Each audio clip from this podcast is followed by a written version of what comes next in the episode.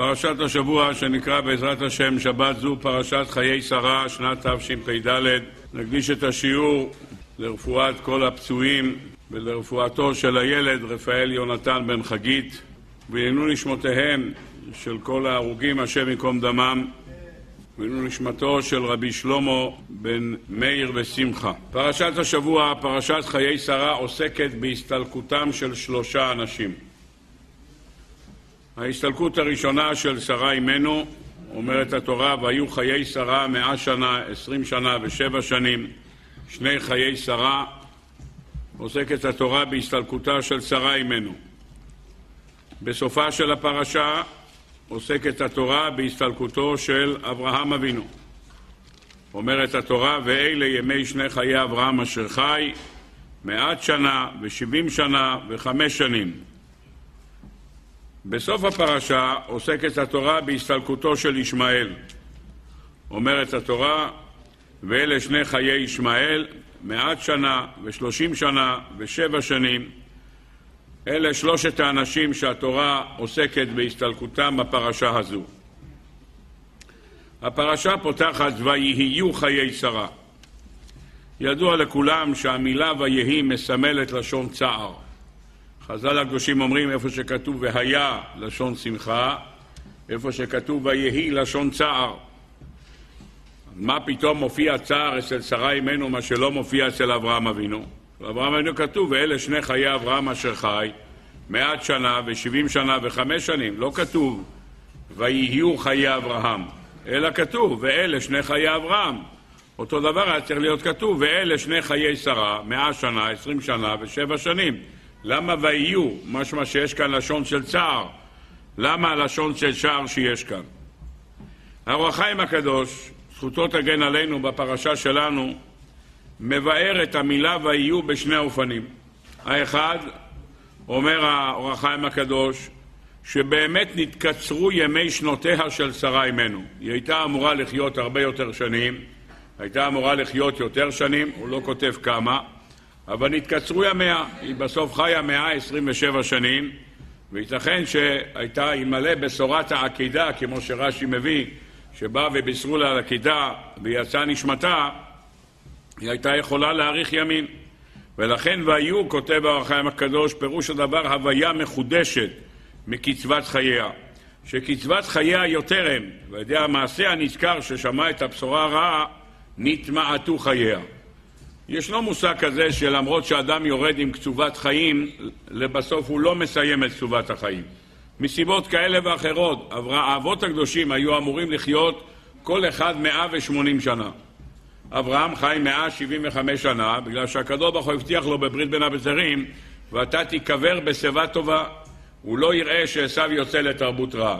אברהם נפטר, עשו יצא לתרבות רע עד גיל 15, הם הלכו לתלמוד תורה, בגיל 15 נפרדו דרכיהם, ועשו יצא לתרבות רע, והקדוש ברוך הוא הבטיח לו תיקבר בשיבה טובה, אז הוא נלקח חמש שנים קודם. יצחק אבינו חי את כל קצובת השנים, הוא חי 180 שנה במלואם, ויעקב אבינו חי 147 שנים. זה השנים של יעקב אבינו, וגם שם אומרים חז"ל, נקצרו שנות חייו ב-33 שנים. למה? כיוון שהוא אמר מעט ורעים היו, הוא התלונן בפני פרעה על הימים, וחז"ל מונים שמה, נדמה לי שזה דעת זקנים ובעלי התוספות, מונה את מספר התיבות שאמר יעקב אבינו, ולכן הפחיתו לו את המספר הזה של 33 שנים. אז מצאנו שאדם מקבל קצובת חיים, ובסיבה בסיבה כזו או אחרת יורדים שנות חייו. מי מקבל את השנים האלה? זה לא הולך לאבדון. כתוב שהאנשים שמוותרים, כל אדם שמוותר, מאריכים לו ימיו ושנותיו, אז הוא מקבל אריכות ימים ושנים. אז את הפירוש הראשון שאומר החיים הקדוש, ויהיו לשון צער, כיוון ששרה אימנו קצרו ימיה, היא הייתה צריכה לחיות יותר, והיא חיה פחות. הפירוש השני, אומר החיים הקדוש, אומר לא, היא חיה את קצובת חייה המלאים, לא הורידו לה מקצובת החיים שלה. והאמת היא שזה הלשון של המדרש בתחילת הפרשה. יודע השם ימי תמימים ונחלתם לעולם תהיה. כשם שהם תמימים, כך שנותיהם תמימים. פירוש הדבר, שבאמת הוא חי, היא חיה את כל קצוות החיים שלה, זה מה שכתוב. יודע השם ימי תמימים, אז זה שלמות, תמים זה שלם. היא חיה בדיוק את השנים שלה, רק במקום למות מדום לב, במקום למות מאיזושהי מחלה, היא מתה מהבשורה של העקידה, אבל לא שהייתה מתה מוקדם מהבשורה בגלל שהיא מתה, אחד מת מהסיבה הזאת, ואחד מהסיבה הזאת, כאן יצא שהיא מתה בדרך הזו. כך כותב אור החיים הקדוש בתירוצו השני. אז למה כתוב ויהי? כותב אור החיים הקדוש, בגלל שהיו לה שנים לא טובות. למה היו לה שנים לא טובות? אומר אור החיים הקדוש, והיו חיי שרה מאה שנה. מאה שנה משנות חייה של שרה אימנו, היו לה ימים לא טובים. למה מאה? הרי תשעים שנה היא ילדה אותו, למה מאה? והרי ידוע שבעל הטורים כותב, ויהיו בגימטריה שלושים ושבע. אומר בעל הטורים, שלושים ושבע אלה היו השנים היפות שלה. למה? כי ילדה בגיל תשעים ונפטרה בגיל מאה עשרים ושבע, כמה זה מתשעים עד מאה עשרים ושבע? שלושים ושבע שנים. אז אותם שלושים ושבע שנים שהיא הייתה ביחד עם יצחק אבינו, אלה היו השנים היפות שלה. כך כותב בעל הטורים, אותו דבר הוא כותב גם בפרשת ויחי. ויחי יעקב בארץ מצרים 17 שנה, אז הוא אומר ויחי בגימטריה 34. מה זה 34? מה המספר הזה? הוא אומר 17 מהרגע שנולד יוסף עד הרגע שמכרו אותו למצרים, ועוד 17 מהרגע שיעקב ירד למצרים בגיל 130 עד גיל 147. אז ביחד 34 שנים כמניין ויחי. אומר הרחיים הקדוש, היא אמנם ילדה אותו בגיל 90 שנה, אבל כל זמן שישמעאל היה בשטח, החיים שלה לא היו פשוטים. למה? כי ישמעאל כל הזמן חיפש להרוג את יצחק, הוא משך בקשת כל הזמן, ואמר כאילו הוא עושה אימונים כדי להתאמן איך יורים בקשת, אבל חז"ל אומרים שכל רצונו היה מה? להרוג את יצחק אבינו, זאת הייתה, זאת הייתה המטרה שלו. אז לכן כל זמן שיצחק אבינו היה שם, אז לא היה לה חיים טובים. ברגע שאמרה גרש האמה הזאת ואת בנה ושלחו אותם, אז בא לרוגע. אומר החיים הקדוש, והיו, הימים של הצער היה מאה שנה, אבל עשרים שנה ושבע שנים, שם היה שני חיי שרה. אלה היו החיים הטובים שלה. כך כותב אור החיים הקדוש שני פירושים. אבל השאלה שכולם שואלים, ממש אין לך מפרש שלא עומד על העניין הזה, מדוע, איך צד ייתכן להסביר את הנושא הזה ששרה אימנו הסתלקה מן העולם בבשורת העקידה. שמע על בשורת העקידה ונפטרה לבית עולמו. הרי כולנו יודעים ששרה אימנו הייתה גדולה מאברהם אבינו בנבואה, כך כתוב בחז"ל הקדושים. רש"י מביא את הדברים. כל אשר תאמר אליך שרה, שואה בקולה. למה? כי אומרים חז"ל, הייתה גדולה שרה אימנו, גדולה מאברהם אבינו בנבואה. אז שרה אימנו לא עמדה בניסיון, אברהם אבינו עמד בניסיון. הוא הלך לעקידה, עמד בניסיון. שרה אימנו שלא הלכה לעקידה, לא עמד בניסיון. איך ייתכן להסביר את זה כך שואלים המפרשים. כמובן שהתשובה הפשוטה, הפרקטית, היא שאברהם אבינו נערך לאט לאט. הוא הלך שלושה ימים, זה לא נעשה בבת אחת. אז הוא הלך לאט לאט. היא קיבלה את הבשורה בבת אחת. ברגע שהיא קיבלה את הבשורה בבת אחת, אז היא לא עמדה בזה. ככה יש כאלה שרוצים לומר. אבל בחז"ל הקדושים מובא שהשטן כבר בא אליה עוד לפני העקדה ובישר לה שהולכים לשחוט את הבן שלה. אברהם לא אמר לה לכאורה. אברהם לא אמר לה, הוא אמר אני אצא, אני לא אגיד לה, היא לא תעמוד בזה, אז לכן הוא לא אמר. אבל במדרש כתוב בילקוט שמעוני ברמז צדיק ח' שלפני העקדה בא השטן ואמר לה תדעי לך שלקח אברהם אבינו את יצחק בנו והולך לשחוט אותו. אמרה לו, מה הבעיה? יעשה הקדוש ברוך הוא כרצונו. הקדוש ברוך הוא מה שהוא רוצה, רוצה שהבן שלי ימות, הבן שלי ימות, הכל בסדר גמור. יוצא ששרה, על פי מה שכתוב כאן, לא התרגשה מזה, אמרה אין שום בעיה, אם הקדוש ברוך הוא רוצה, הכל בסדר גמור. ישנו פיוט שאומרים אותו בני עדות אשכנז, אומרים אותו בסליחות פעם אחת, והספרדים אומרים אותו כל יום, בסליחות כל יום, במהלך כל חודש אלול עד יום הכיפורים, אומרים את הסליחה הזאת. הסליחה הזאת נקראת, נקראת עם אפס רובע הקן, או אצל האשכנזים כתוב רובע הקן, לא משנה הדרך של הפיוט, אוהל שיקן עם ריקן, על נובדה על כן, יש לנו אב זקן. אז אצל הספרדים ראיתי כתוב עם אפס רובע הקן. אם יש, זה גם הולך לפי הניקוד, עם אפס רובע הקן, אוהל שיקן עם ריקן. אז זה הולך לפי החרוט. אצל האשכנזים ראיתי פה בפיוט, הוא אומר רובע הקן. כאן הכוונה לכאן ציפור. כאן ציפור, כידוע לכולם, זה המקום של משכן של המשיח, כמו שכתוב בכל המפרשים כולם. ואז הוא ממשיך פה, מסביר את סדר העקידה, והוא מדבר על העקידה בהרחבה, ואז יצחק אבינו מקבל את הדעה, את הידיעה שהוא הולך להיות הקורבן. ראה יחיד כי הוא עשה, הבין יצחק אבינו שהוא הולך להיות עשה, מה הוא עשה? נם להורו המנוסה. הוא פנה לאבא שלו, שכבר עבר עשרה ניסיונות, או תשעה ניסיונות, אותי ככבש תעשה. בבקשה, תשחוט אותי כמו כבש. לא תחמול ולא תכסה. בבקשה ממך, אל תרחם עליי, אני מבקש ממך, תשחוט אותי. כי חפץ, בי חפץ ונחשף, לבבי לא יחשוף. אם הקדוש ברוך הוא חפץ בי, אומר אני רוצה לעשות את מה שהקדוש ברוך הוא רוצה. האם תמנעני סוף? רוחי ונשמתי אליו יאסוף. מה אומר יצחק אבינו? אומר ריבונו של עולם, אם אתה תשחוט אותי, טוב, אם לא, אז מחר בבוקר הקדוש ברוך הוא יכל לקחת את הנשמה שלי ברגע אחד, הוא לא צריך עקידה. הקדוש ברוך הוא אומר, בוא תעקוד, אם לא, מחר על המיטה, דום לב, מוות בעריסה, ונגמר כל הסיפור. אז מה אתה, מה יש לך להימנע? אם הקדוש ברוך הוא רוצה, אתה תעשה מה שהוא רוצה. אלה הדברים שנאמר כאן בפיוט הזה. אותו דבר אמרה שרה אימנו, אני לא מבין. אם הקדוש ברוך הוא רוצה, מה שהקדוש ברוך הוא רוצה, תעשה. על מה, מה, מה הדיונים פה בכלל? יוצא ששרה הייתה מוכנה מבחינה נפשית לעשות את העקידה. אז איך אפשר להבין שהיא נסתלקה מן העולם, מבשורת העקידה, שהיא אמרה עצמה שהיא מוכנה והכל בסדר גמור, ויצחק אבינו אומר בכל מצב, או שאני אמות בעקידה, או ש... או שאני אמות במיטה, אז מה זה משנה? עדיף שאני אלך לכיתה ויעשה את מצוות הבורא. בחז"ל הקדושים, בקהלת רבה פרשה ט' אות ז', ויקרא רבה פרשה כ' אות ב', מופיע שבכלל לא השטן אמר את זה לשרה. על פי מה שאנחנו יודעים, בא השטן ואמר לשרה, את יודעת מה עשו עם הבן שלך? אז הבשורה באה מהשטן. השטן בא ואמר את דברו, ולכן פרחה נשמתה. כאן כתוב משהו אחר. לאחר ניסיון העקדה בא יצחק אל אמו, והיא אמרה לו, היכן היית בני? שואלת אותו, איפה היית, בן שלי? אמר לה, נטלני אבא, והעלני הרים, והורידני גבעות, והעלני לראש הר אחד. הוא בנה מזבח, ועקדני, הוא עקד אותי, ונטל את הסכין בידו לשוחטני, ואילולא שאמר לו הקדוש ברוך הוא, אש תשלח ידך אל הנער, כבר הייתי שחוט. אלמלא שהקדוש ברוך הוא אמר לו את זה, כבר הייתי עכשיו מת. אמרה לו, מה? ואי לך ברא דעלופתא, אילולא דאמר קודשא בריחו, אל תשחי אל נער, כבר היית שחוט, לא הספיקה לומר את הדבר הזה עד שיצאה נשמתה. לא הספיקה לומר, מתה. מה, מה קרה? יצחק חי. הוא אומר, אל תשאלי מה קרה. אתה בא הביתה, מה תשאלי? היה תאונת דרכים, ו... ברוך השם חזרת הביתה, אז לא היה תאונת דרכים. הכל בסדר. אז מה קרה? ממה היא מתה? אומר, אלמלא שהקדוש ברוך הוא אמר, אז בסדר, היה אומר, אמר, כבר אתה, אתה בבית, הכל בסדר. מה קרה שהיא מתה? אז כאן מפרשים, כל אחד לוקח את זה בסיווג, בסיווג אחר, למקום אחר. אני רוצה לעמוד מזה כי אני רוצה להוציא מזה משהו.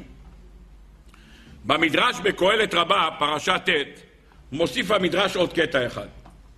אומר המדרש, בשעה שאברהם אבינו עזב את הר המוריה ונפרד מיצחק, על פי מה שכתוב בחז"ל, או הזוהר, שהוא שלח אותו לגן עדן, או מה שכתוב בתרגום, שהוא שלח אותו לישיבת שם ועבר, כל הדעות שישנם בעניין הזה. רבי יהודה ברבי סימון אמר, היה אברהם מהרהר בליבו. נגמר העקידה, הוא הולך עם שני נעריו איתו, הוא מתחיל להרהר. ואמר לעצמו, שמא פסלות היה בבני. אתה חושב שהקדוש ברוך הוא לא נתן לך להקריב קורבן סתם? אולי זה בא בגלל שהבן שלך פסול לקורבן. לא בגלל שהבן שלך, קדוש ברוך הוא ריחם עליו, אלא הוא לא רצה את הקורבן, הוא מצא בו פסול. אמר, קח נא את בנך את יחידך, הלכת שלושה ימים, מי יודע מה קרה בתווך, מי יודע מה קרה באמצע. אז אולי הקדוש ברוך הוא פסל אותה לקורבן, פסל אותו לקורבן. ולכן קורבנו לא נתקבל. והקדוש ברוך הוא חשב, ראה מה אברהם חושב, יצא בת קול ואמרה, אברהם, לך אכול בשמחה לחמך ושתה בלב טוב ינך, כי רצה אלוקים את מעשיך. אל תדאג, העקדה נחשבת לך, עד כדי כך עם ישראל יאכל את הזכויות האלה לעתיד, ויקח את המאכלת, מאכלת שאנו אוכלים בזכותה עד עצם היום הזה, הכל בסדר גמור, אל תדאג. כך אמר, כך אמר הקדוש ברוך הוא לאברהם אבינו. שרה אימנו לא קיבלה את הדש הזה. היא לא קיבלה את הדרישת שלום, שרה, לכי כאכול בשמחה לחמך ושתי בטוב, מה היא חשבה? שהבן שלה אמר לה שאברהם אבינו שלח את ידו ובא מלאך ואמר לו אל תשלח ידך אל הנער, מה היא חשבה? אולי יש פסול. אם יהיה פסול וזה שאין פסול, מזה היא קיבלה דום לב. אמר, מה, היית כבר על השולחן והקדוש ברוך הוא אמר לך לרדת? מי יודע, אולי פסול יש בך, אז לכן היא מתה. אברהם אבינו היה מהרהר, הגיע מיד הודעה משמיים, אל תדאג. הוא לא אמר לה את זה. הוא לא בא אברהם אבינו ואמר לה אל תדאגי, אלא מה? היא כל הזמן אמרה, תגיד, אם כבר לקח אותו ושם אותו על השולחן והכל בסדר וקשר אותו ופתח את, ופתח את הסכין ושם את הסכין על הצוואר וכבר הולך לשחוט אותו, בא מלאך אומר אל, פירוש דבר שאולי יש בעיה. מזה, מהבשורה הזאת, שכביכול הוא עלה על השולחן וירד בחזרה, מהדבר הזה לבד פרחה נשמתה. ככה יש כאלה מפרשים שאומרים דבר נפלא. אני רוצה בעזרת השם ללכת לומר דבר יפה מאוד. הדבר שאני אומר אותו לקוח מתוך ספר נתיבות דעת, שהרעיון שלו בנוי על מהר"ל ובספר השאר, רבי שמשון רפאל הירש. בואו נלמד את היסוד הנפלא הזה ונלמד אותו קצת בעיון, בעזרת השם יש בזה תועלת עצומה.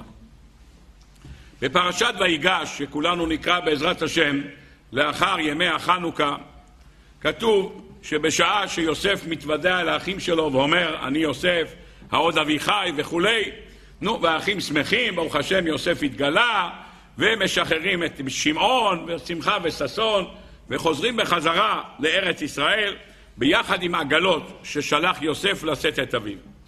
כמובן שאסור לבשר לאדם מבוגר בשורה כזאת בבת אחת, כמו שמבשרים לשרה אימנו שהוא מת, היא פרחה נשמתה. כשאתה מבשר לו שיוסף חי, כשהוא נמצא בגיל 130, בשורה כזאת בבת אחת יכולה לחולל צרות גדולות. אז מה עושים? מבשרים לאט לאט, לאט לאט. איך עושים? הביאו את צרח בת אשר, כתוב בספר ישר, והיא ניגנה לו, היה לה כינור, והיא ניגנה לו שיר. עוד יוסף חי, הוא מלך במצרים, יש לו שתי בנים, מנשה ואפרים. נו, שיר שהילדה שרה, מאיפה הוא יודע אם זה שיר נכון או לא? אבל עוד פעם שיר ועוד פעם שיר ועוד פעם שיר, ויעקב שומע אותה שרה. מה הסיפור? אז אומר, זה ככה זה, יוסף חי, הוא מלך במצרים. אה, באמת, חשבתי רק סתם שירים את שרה. אומר, לא, זה, זה שיר שהוא אמיתי, זה לא סתם שיר. אה, ברוך השם, בירך אותה באיכות ימים מופלגת.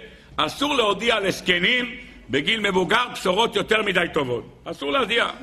אמר לי פעם מישהו שאיזה זקן אחד זכה בלוטו בחמישים מיליון, הוא אמר לבן שלו לבדוק את זה. מה, הוא מילא פה ברבי עקיבא, והוא מילא את הלוטו, ובאמת זכה בחמישים מיליון. אז הבן שלו אמר, איך אני מודיע לו? הבן אדם בן מאה ושתיים.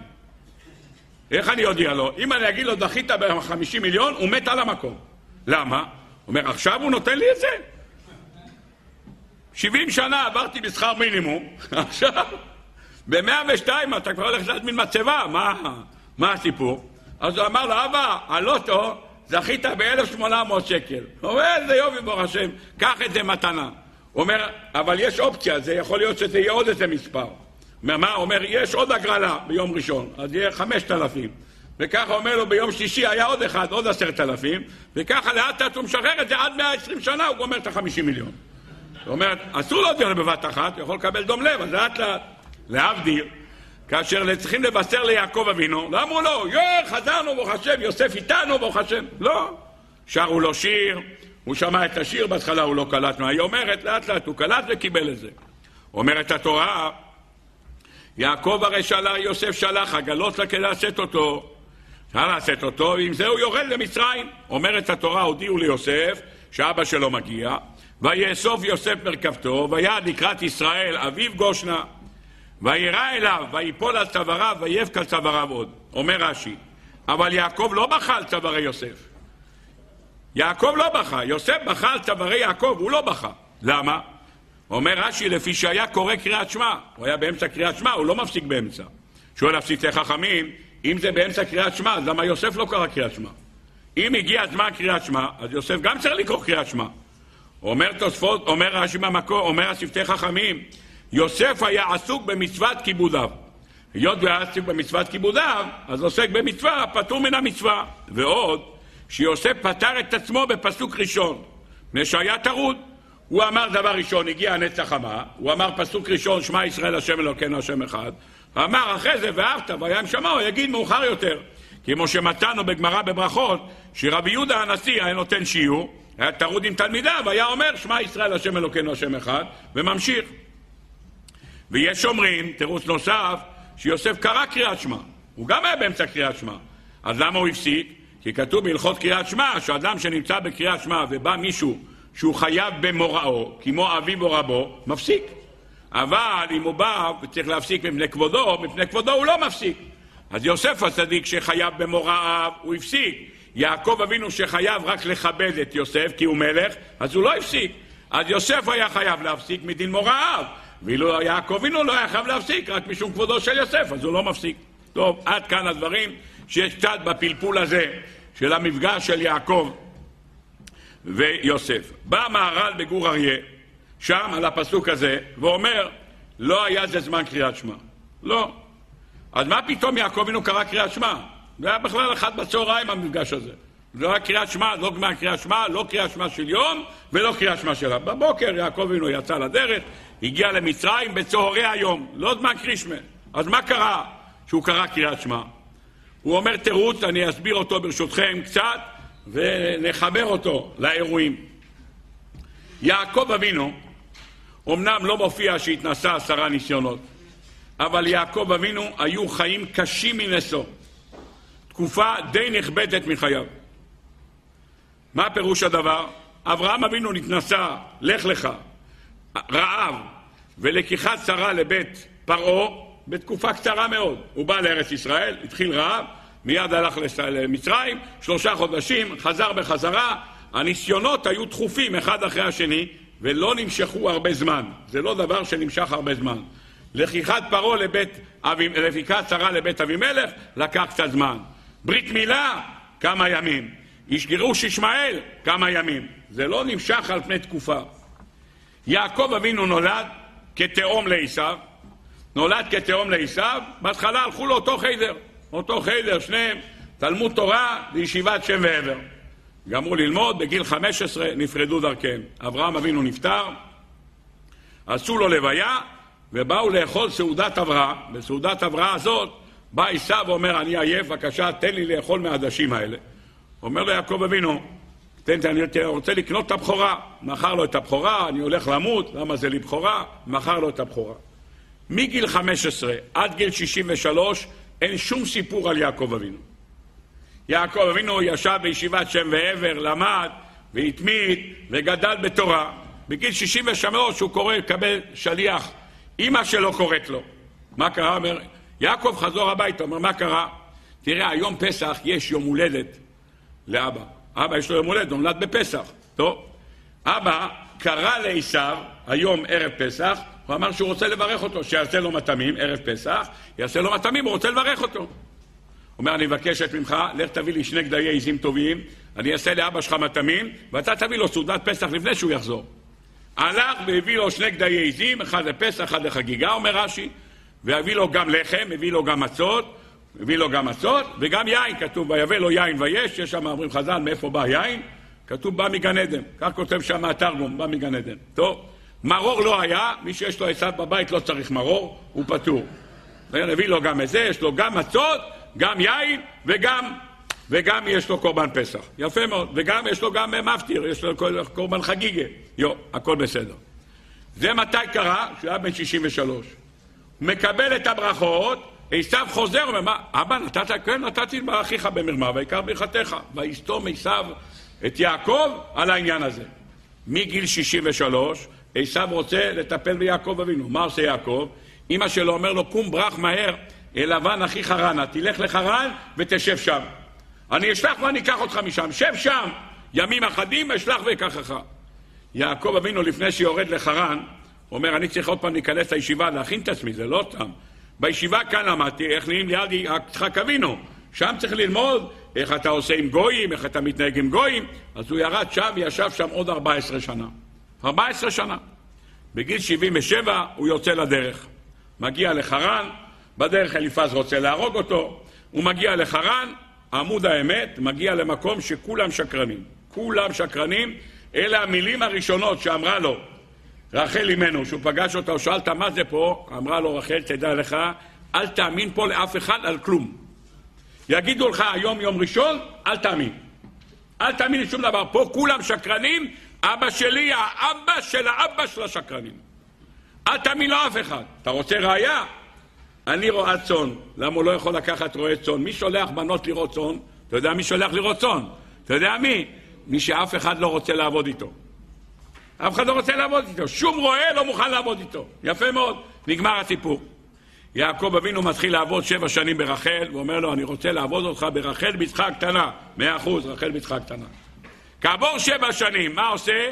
מכניס את לאה לחופה, ועובד עוד שבע שנים אחר כך, שבע שנים נוספות. בשביל מה?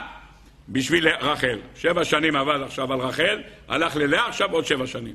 נגמרו ארבע עשרה שנה, נולד יוסף, הוא אמר, תן לי, אני רוצה ללכת הביתה. אמר לו, מה תעשה עם הצאן?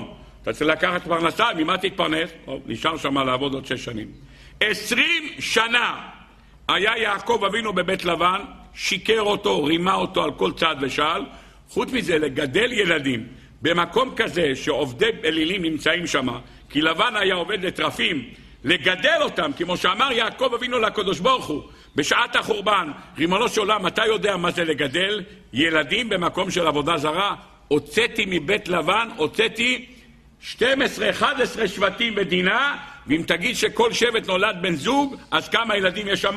23 ילדים, הוצאתי כולם בומבוניירות. אומר, ריבונו של עולם, לא תרחם על בניי? ככה שואל יעקב אבינו בהגדת החורבן, בתחילת איכו רבו. רבותיי, יעקב אבינו חוזר לארץ ישראל, שנתיים הוא בדרך. רק עובר את מעבר יבוק, מגיע לו אדון עשיו, שערו של עשיו, ומהישלח יעקב מלאכים אל עשיו אחיו, בדרך שערו של עשיו, נותן לו מכה ברגל.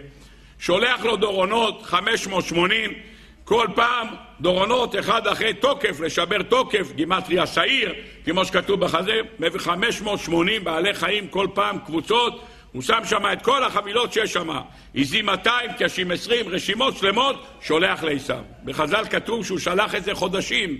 חודשים הוא שלח לו דורונות כדי שיירגע. הוא נכנס לארץ ישראל, מגיע לשכם. מה קורה בשכם? חוטפים לו את הבת שלו. הבת שלו נחטפת על ידי שכם בן חמור, לא פחות ולא יותר. יעקב אבינו, יעקב אבינו הבת היחידה שיש לו. הבת היחידה, דינה, היה לו עם כל אחד נולדה תאומה, אבל הבת דינה נחטפה על ידי שכם בן חמור. מלחמת שכם בן חמור, כמובן האחים חוזרים, הורגים את כל תושבי שכם וכולנו יודעים מה קרה. יפה מאוד. הוא מגיע לארץ ישראל. בכניסה לארץ ישראל בבית לחם, אשתו רחל מעוברת עם שלישייה.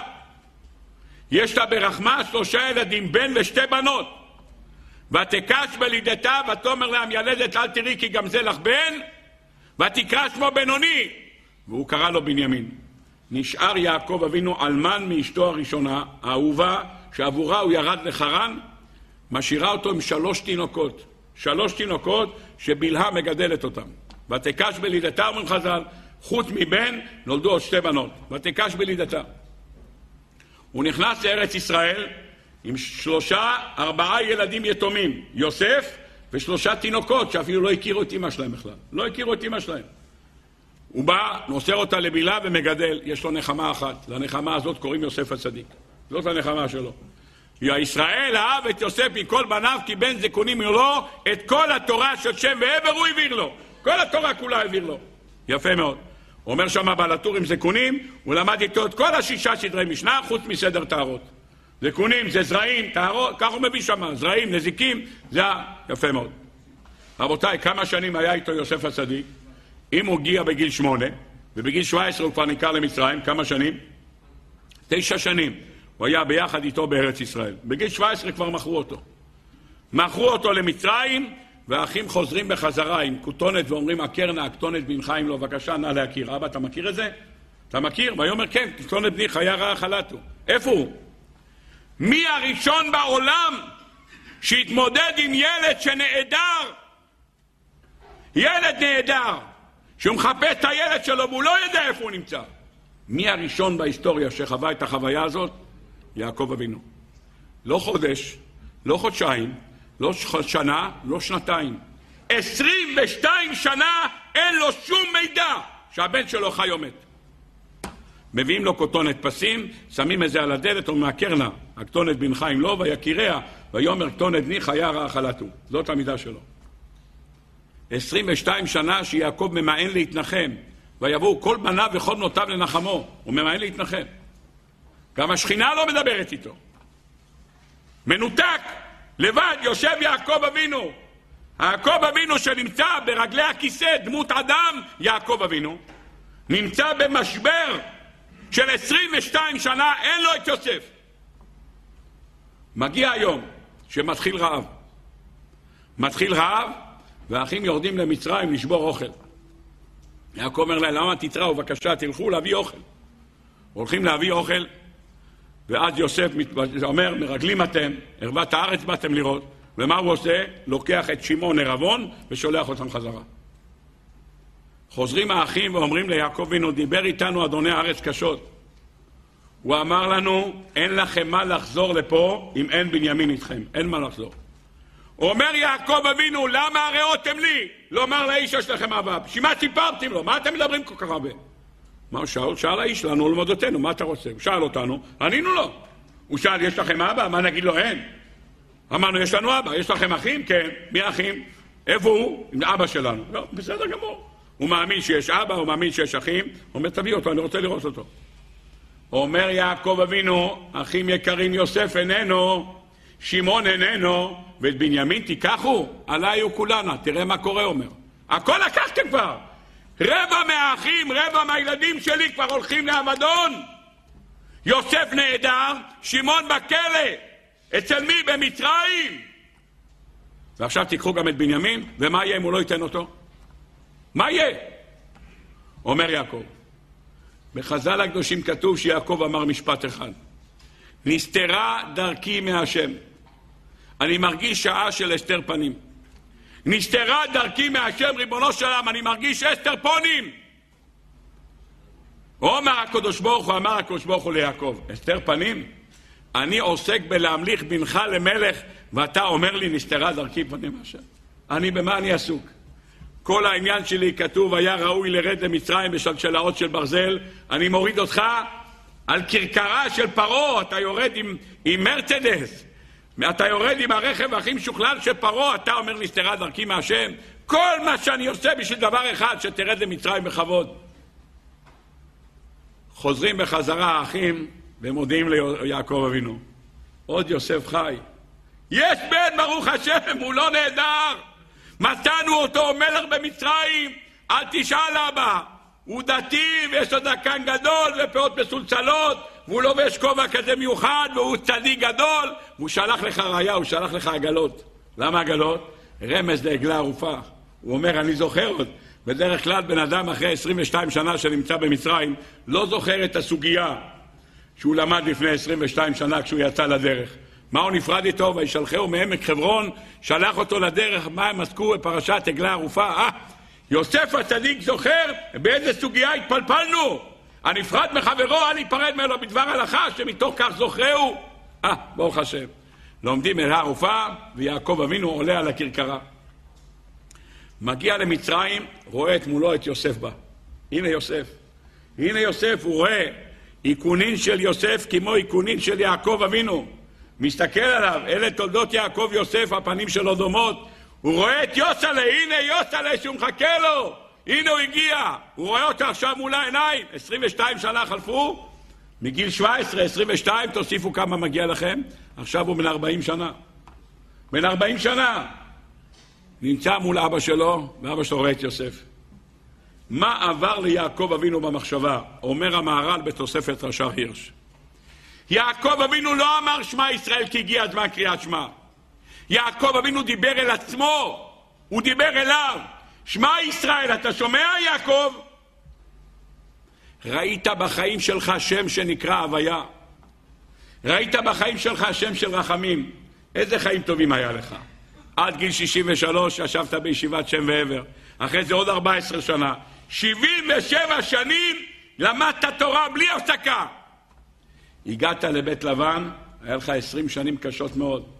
גנובתי יום, גנובתי לילה, הייתי ביום, אכלני חורף וקרח בלילה, ותדע שנתי מעיניי, כמה סבלת. ועכשיו גנבו לך גם את הילד שלך. 22 שנים של צער. ממתי?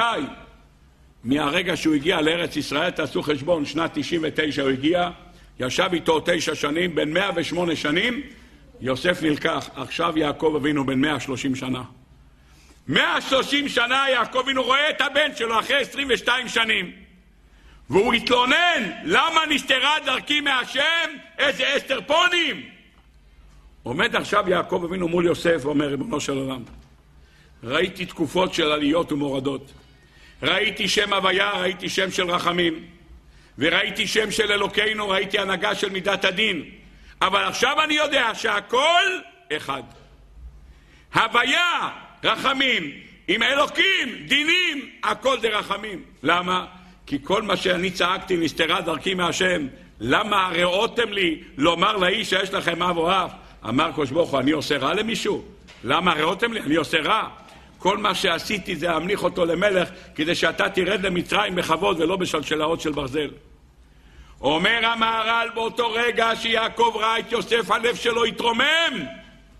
כמה אדם מתרומם, ברוך השם, זוכה, מחכה חמש שנים יהיה ילד, ברוך השם, אחר כך הוא נפקד, מגיע לבית חולים, מעייני הישועה, מבשרים לו, ברוך השם, נולד לך בן, הוא מברך ברכה, ואומר, ריבונו של עולם, תודה רבה. תודה רבה לא רק על זה בן, תודה רבה על החמש שנים שחיכיתי. כמה דבקות היה לי בך, כמה הייתי דבוק בך, ריבונו של עולם. אדם זוכה לשידוך, מחכה, הוא כבר בן 25, בן 26, הוא כבר נפגש כך וכך פעמים. ברוך השם זוכה לעשות שידוך. אה, מה אשיב להשם? הלב שלו פורץ משמחה, זכינו, איזה חתן ברוך השם. בסייעתא דשמיא, כדאי לחכות עוד חמש שנים בשביל כזה חתן. בן תורה, בעל מידות נעלות, מה לעשות, היה לו אח קודם, תקע אותו. עכשיו אתה מבין שכל מה שחיכו היה לטובה. אתה עכשיו פורט בשמחה. את השמחה הזאת, את ההרגשה המרוממת הזאת, נתן יעקב אבינו מתנה לקדוש ברוך הוא. אמר ריבונו של עולם, כמה הלב שלי עכשיו, 22 שנה לא ראיתי אותו, מה אתה רוצה לעשות? לחבק אותו. הנה יוסלה בא! אומר, אני לא מחבק אותו ולא מנשק אותו, אלא מה? הוא קרא קריאת שמע, למה הוא קרא קריאת שמע? כדי להקדיש את אותה אהבה ליוסף, להעביר אותה למי? לקדוש ברוך הוא. לקיים ואהבת את השם אלוקיך בכל לבבך, את האהבה שלי ליוסף, עד עכשיו הדאגה שהייתה לי, עכשיו הלב שלי מתמלא אהבה, למי אני נותן אותה? מתנה ליוסף, לקדוש ברוך הוא. עד כאן מהר"ל בגור אריה. בא הספר נתיבות דעת, אומר אצל שרה ממנו היה אותו דבר. יצחק אבינו בא ובישר לה עשיתי עקידה. עשיתי עקידה, בא לקח אותי, אלני הרים, הרני בקעות, לקח אותי ימינה שמאלה, קשר אותי על המזבח, אלמלא שהקדוש ברוך הוא אמר לו אל תשלח ידך אל הנער, כבר הייתי שחוט. שמע את זה שרה אימנו, יצא נשמתה. מה יצא נשמתה? אומר פשוט מאוד. הרגישה שמחה מציפה את ליבה באופן עצום. למה? ריבונו של עולם, מכל העולם, מכל העולם, לא מצאת את מי לקחת קורבן, רק את הבן שלי? מכל העולם לא מצאת, לא אדם הראשון, לא נוח, לא מתושלח, מי? אברהם ושרה, אני. אני שרה אימנו, נתת לי את הזכות שהבן שלי יהיה ראוי לקורבן, באהבה הזאת של הבן שלה, שהוא זכה להיות מה? קורבן לפני הקדוש ברוך הוא, היא נתנה אותו לקדוש ברוך הוא, ואז יצא נשמתה. הוא אומר, יציאת נשמתה הייתה לגודל המעמד, לגודל המעמד שהיא שמעה, כמה היא זכתה, על זה התרומם. כך כותב הספר, כך כותב הספר נתיבות דעת, פירוש נפלא ביותר. אבל צריך לדעת שיש פירושים נוספים. והפירושים הנוספים האלה מופיעים ברד"ל, רבי דוד לוריה. רבי דוד לוריה, בביאורו בפרקי דרב לזר, מופיע כך, פרקי לרב לזר, פרק ל"ב: וכשבא אברהם מהר המוריה, חרה אפו של הסמ"ם, שראה שלא עלתה בליבו תאוות ליבו לבטל קורבנו של אברהם אבינו. הוא ניסה בכל דרך. מה הוא ניסה? עשה לו נהר. הגיע לאברהם אבינו הנהר עד הגרון, וצעק הושיעני, כי באו מים עד נפש. ניסה בדרך הזאת, לא הלך. הוא בא ליצחק אבינו, מה אמר לו? אתה יודע איפה הקורבן? מי הקורבן? אומר, אל תדאג, אלוקים יראה לו עכשיו, יהיה, יש קורבן. אומר, איזה קורבן? אתה הקורבן. אמר לו, אם אני הקורבן, אני קורבן, הכל בסדר גמור. קיבל את זה בשמחה. אומר המדרש, אתה יודע מה הוא עוד ניסה? הוא ניסה עוד דבר. הוא בא ליצחק אבינו ואמר, יצחק, אתה יודע, כל אותן פרגזיות שעשת עמך, הכל הולך לישמעאל. מה? כל המתנות שאימא שלך נתנה לך, היית בן יחיד, יצחק עליה, בן יחיד היית. בגיל 37, אימא בת 90 ואבא בן 100, ימלא בן יחיד. אתם יודעים מה זה בן יחיד להורים? לא רק ב-90 ו-100, גם 40 ו-50. הילד לוקחים שתי עגלות שהולכים לסופר. עגלה אחת לילד, עגלה אחת להורים. הילד ממלא פליימוביל וצ'יימוביל וצ'ימפי וצ'מפו ובמבו ושם בפנים כל מה שיש, שם מלא עיגולים, מלא סוכר, מלא מלח, מלא שומן רווי, כל הדברים הטעימים הוא שם בתוך העגלה, מעבירים לו חשבון לבד, הילד ביקש, שמים לו הכל. ואמא קנתה לך סוודרים, ואמא קנתה לך חליפות, ואמא קנתה לך מעילים, כל זה כשאתה נשחט, הולך לישמעאל. שואל רב חצקי לוי שלא מבין, הוא אמר לו שהוא הולך להישחט. הוא אמר לו, אתה הולך למות. הוא אומר, יצחק, הכל בסדר. אז מה אתה בא עכשיו עם טענה חדשה? כל המתנות ילכו לישמעאל. אומר רב חצקי לוינשטיין, לומד מכאן, שאדם מוכן למות. אין לו שום בעיה. אבל אם אתה אומר לו, הדברים שלך ילכו למישהו אחר, כאן הוא מתפוצץ. הראיה, כתוב מפורש בתורה. אומרים לאחד שיוצא למלחמה, אומרים לו, מה אומרים לו? מי האיש אשר בנה בית ולא חנכו, ילך וישוב לביתו. למה? פן ימות במלחמה. למה צריך את זה? פן ימות במלחמה לא מספיק. לך תעשה חנוכת הבית, אחרת אתה תמות במלחמה. למה צריך להגיד פן תמות במלחמה וישחרר יחנכנו? למה?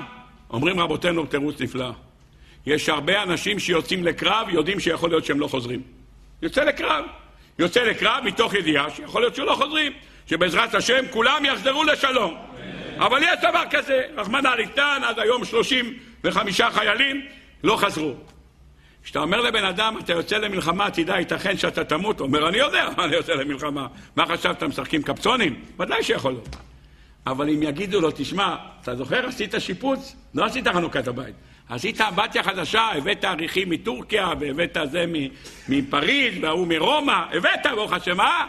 יבוא מישהו אחר, בג'קוזי שאתה עשית, הוא יעשה חנוכת בלונים. מה?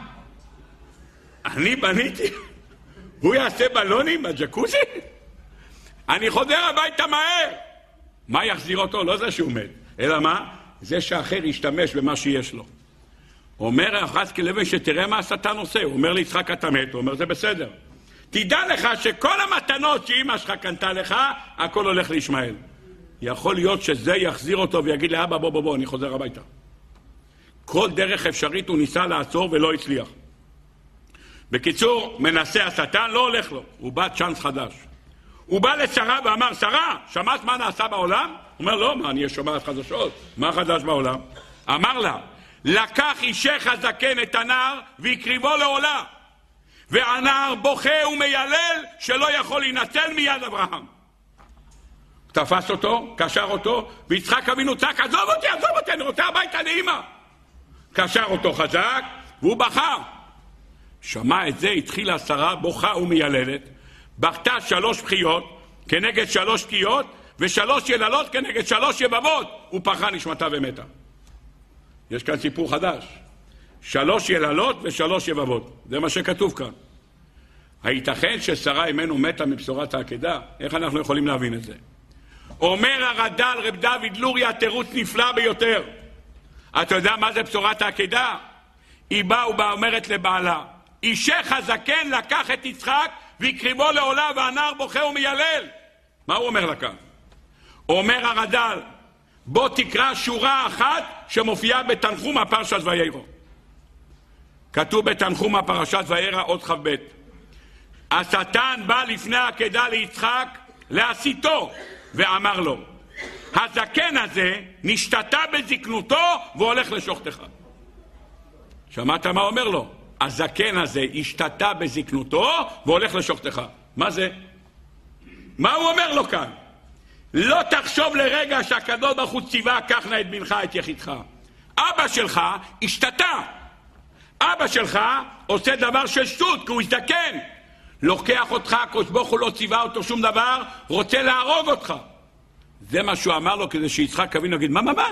אבא, אתה הולך להרוג אותי? ככה אתה מחליט לבד או שהקדוש ברוך הוא אמר לך? והיות והוא אמר לה ככה, אותם מילים הוא אמר לשרה אמנו. בא אישך הזקן, בא בעלך הזקן ולקח את הבן שלך, והבן שלך צעק הצילו וביקש שישחררו אותו. מה ראיה? אם זה באמת היה משמיים, אם זה באמת היה שהקדוש ברוך הוא ציווה, יצחק אבינו לא היה מיילל. יצחק אבינו אומר, ברוך אתה השם אלוקינו מלך העולם, שהחיינו וקיימנו והגיענו לזמן הזה. אם אתה שומע שיצחק אבינו ילל ובכה, סימן שמה? סימן ש... שהקדוש ברוך הוא לא ציווה. אלא מה? אברהם עשה את זה בגלל שהוא השתתה, כך אומר. שמע את זה שרה אימנו, שיצחק אבינו נשחט, לא בגלל שהקדוש ברוך הוא ציווה. אם הקדוש ברוך הוא ציווה, היא הייתה עושה את זה בשמחה וברצון, אבל לא בגלל זה. אלא למה עשה את זה? בגלל שהוא רצה, כיוון שהוא השתתה, אז זה היא פרצה בבכי. אומר הרד"ל, ולא נראה לי הפירוש הזה. למה לא נראה לי הפירוש? מסיבה פשוטה. הרי כתוב שהיא היללה שלוש יללות, והיא גם עשתה מה? שלוש יבבות. אומרים חז"ל, וכנגד זה התקינו לתקוע בשופר. שלוש סוגים, שלוש תקיעות ושלוש יבבות, רק אתה לא יודע מה זה יבבה. אתה עושה גם שברים וגם תקוע, תרועה. אתה עושה את שניהם. לא ייתכן שיש כאן סרח של עבירה ואנחנו תוקעים בשופר כדי לזכור את זה ששרה אימנו בכתה על מה שהשטן עבד עליה, שהוא לקח אותו בשתתותו. ודאי שלא. אלא מה? סימן שעשתה את זה לשם שמיים. ודאי שהדבר הזה עשה, ולכן אנחנו זוכרים את זה. אמר לי מישהו אתמול שהבלדים תוקעים בשופר רק 41 קולות. 30 במיושב לפני 18, הם, אין להם חזרת הש"ס לבלדים, אין חזרת הש"ס. החזן מתפלל ביחד עם הקהל, זה תפילה אחת, ושם תוקעים רק עשר קולות. בין מלכויות, זיכרונות ושופרות, עשר קולות. וחוץ מזה, בסיום תקיעה גדולה. כך כתוב במעריץ. רבי יחיא סלאח כותב בספר שלו, תוקעים 41 קולות. הקול האחרון זה תקיעה גדולה. כנגד היבבות של שרה אימנו. יוצא שהמספר הזה 41, זה המספר, אנחנו תוקעים 100, כי גמירי, יש לנו הגמירות שמה, שהאימא של סיסרא בעד החלון נשקפה, ותיבא והם סיסרא. אז כנגד זה אנחנו תוקעים בשופר 100 קולות. הוא אומר לא, 41 בלבד. למה? כנגד היבבות של שרה אימנו. לא ייתכן, אומר הרד"ל, שיגידו לנו לתקוע תקיעות שופר שלוש פעמים כנגד שלוש תקיעות, שלוש יבבות, אם זה נעשה שלא כדין. אלא ודאי לא זאת הייתה הסיבה. אם אנחנו זוכרים את זה, ונשתווינו לתקוע בשופר של העיל, כדי שאזכור לכם עקדת יצחק בן אברהם, אז עקדת של אברהם אנחנו זוכרים, אז ודאי שזה נעשה לטובה. עד כאן הדברים. בא הביאור שנקרא ולא עוד אלא. זה ספר של רבי אליהו הכהן מאזמיר, ושואל שאלה. כתוב שיצחק אבינו היה באבל על מות אמו שלוש שנים.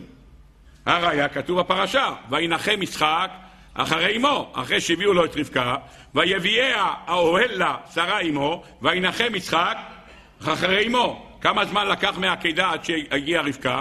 שלוש שנים. אומר הפרקי דרבי אליעזר, רבי יוסי אומר שלוש שנים עשה יצחק באבלות. לאחר שלוש שנים לקח את רבקה ושכח את שרה אמו. שואל הרדה, שואל סליחה הרב לא עוד אלא, רבי אליהו כהן מזמיר, לא מבין, מה? שלוש שנים הוא התאבל? האבות הקדושים שמרו את כל התורה כולה, מה הוא התאבל שלוש שנים? אין אבלות יותר משנה. שבעה, שלושה ימים לבכי, שבעה, וזהו, אחרי זה 11 חודש ונגמר. אין יותר אבלות מזה. שלוש שנים. כותב הספר ולא עוד אלא, אתה יודע מה היה שלוש שנים?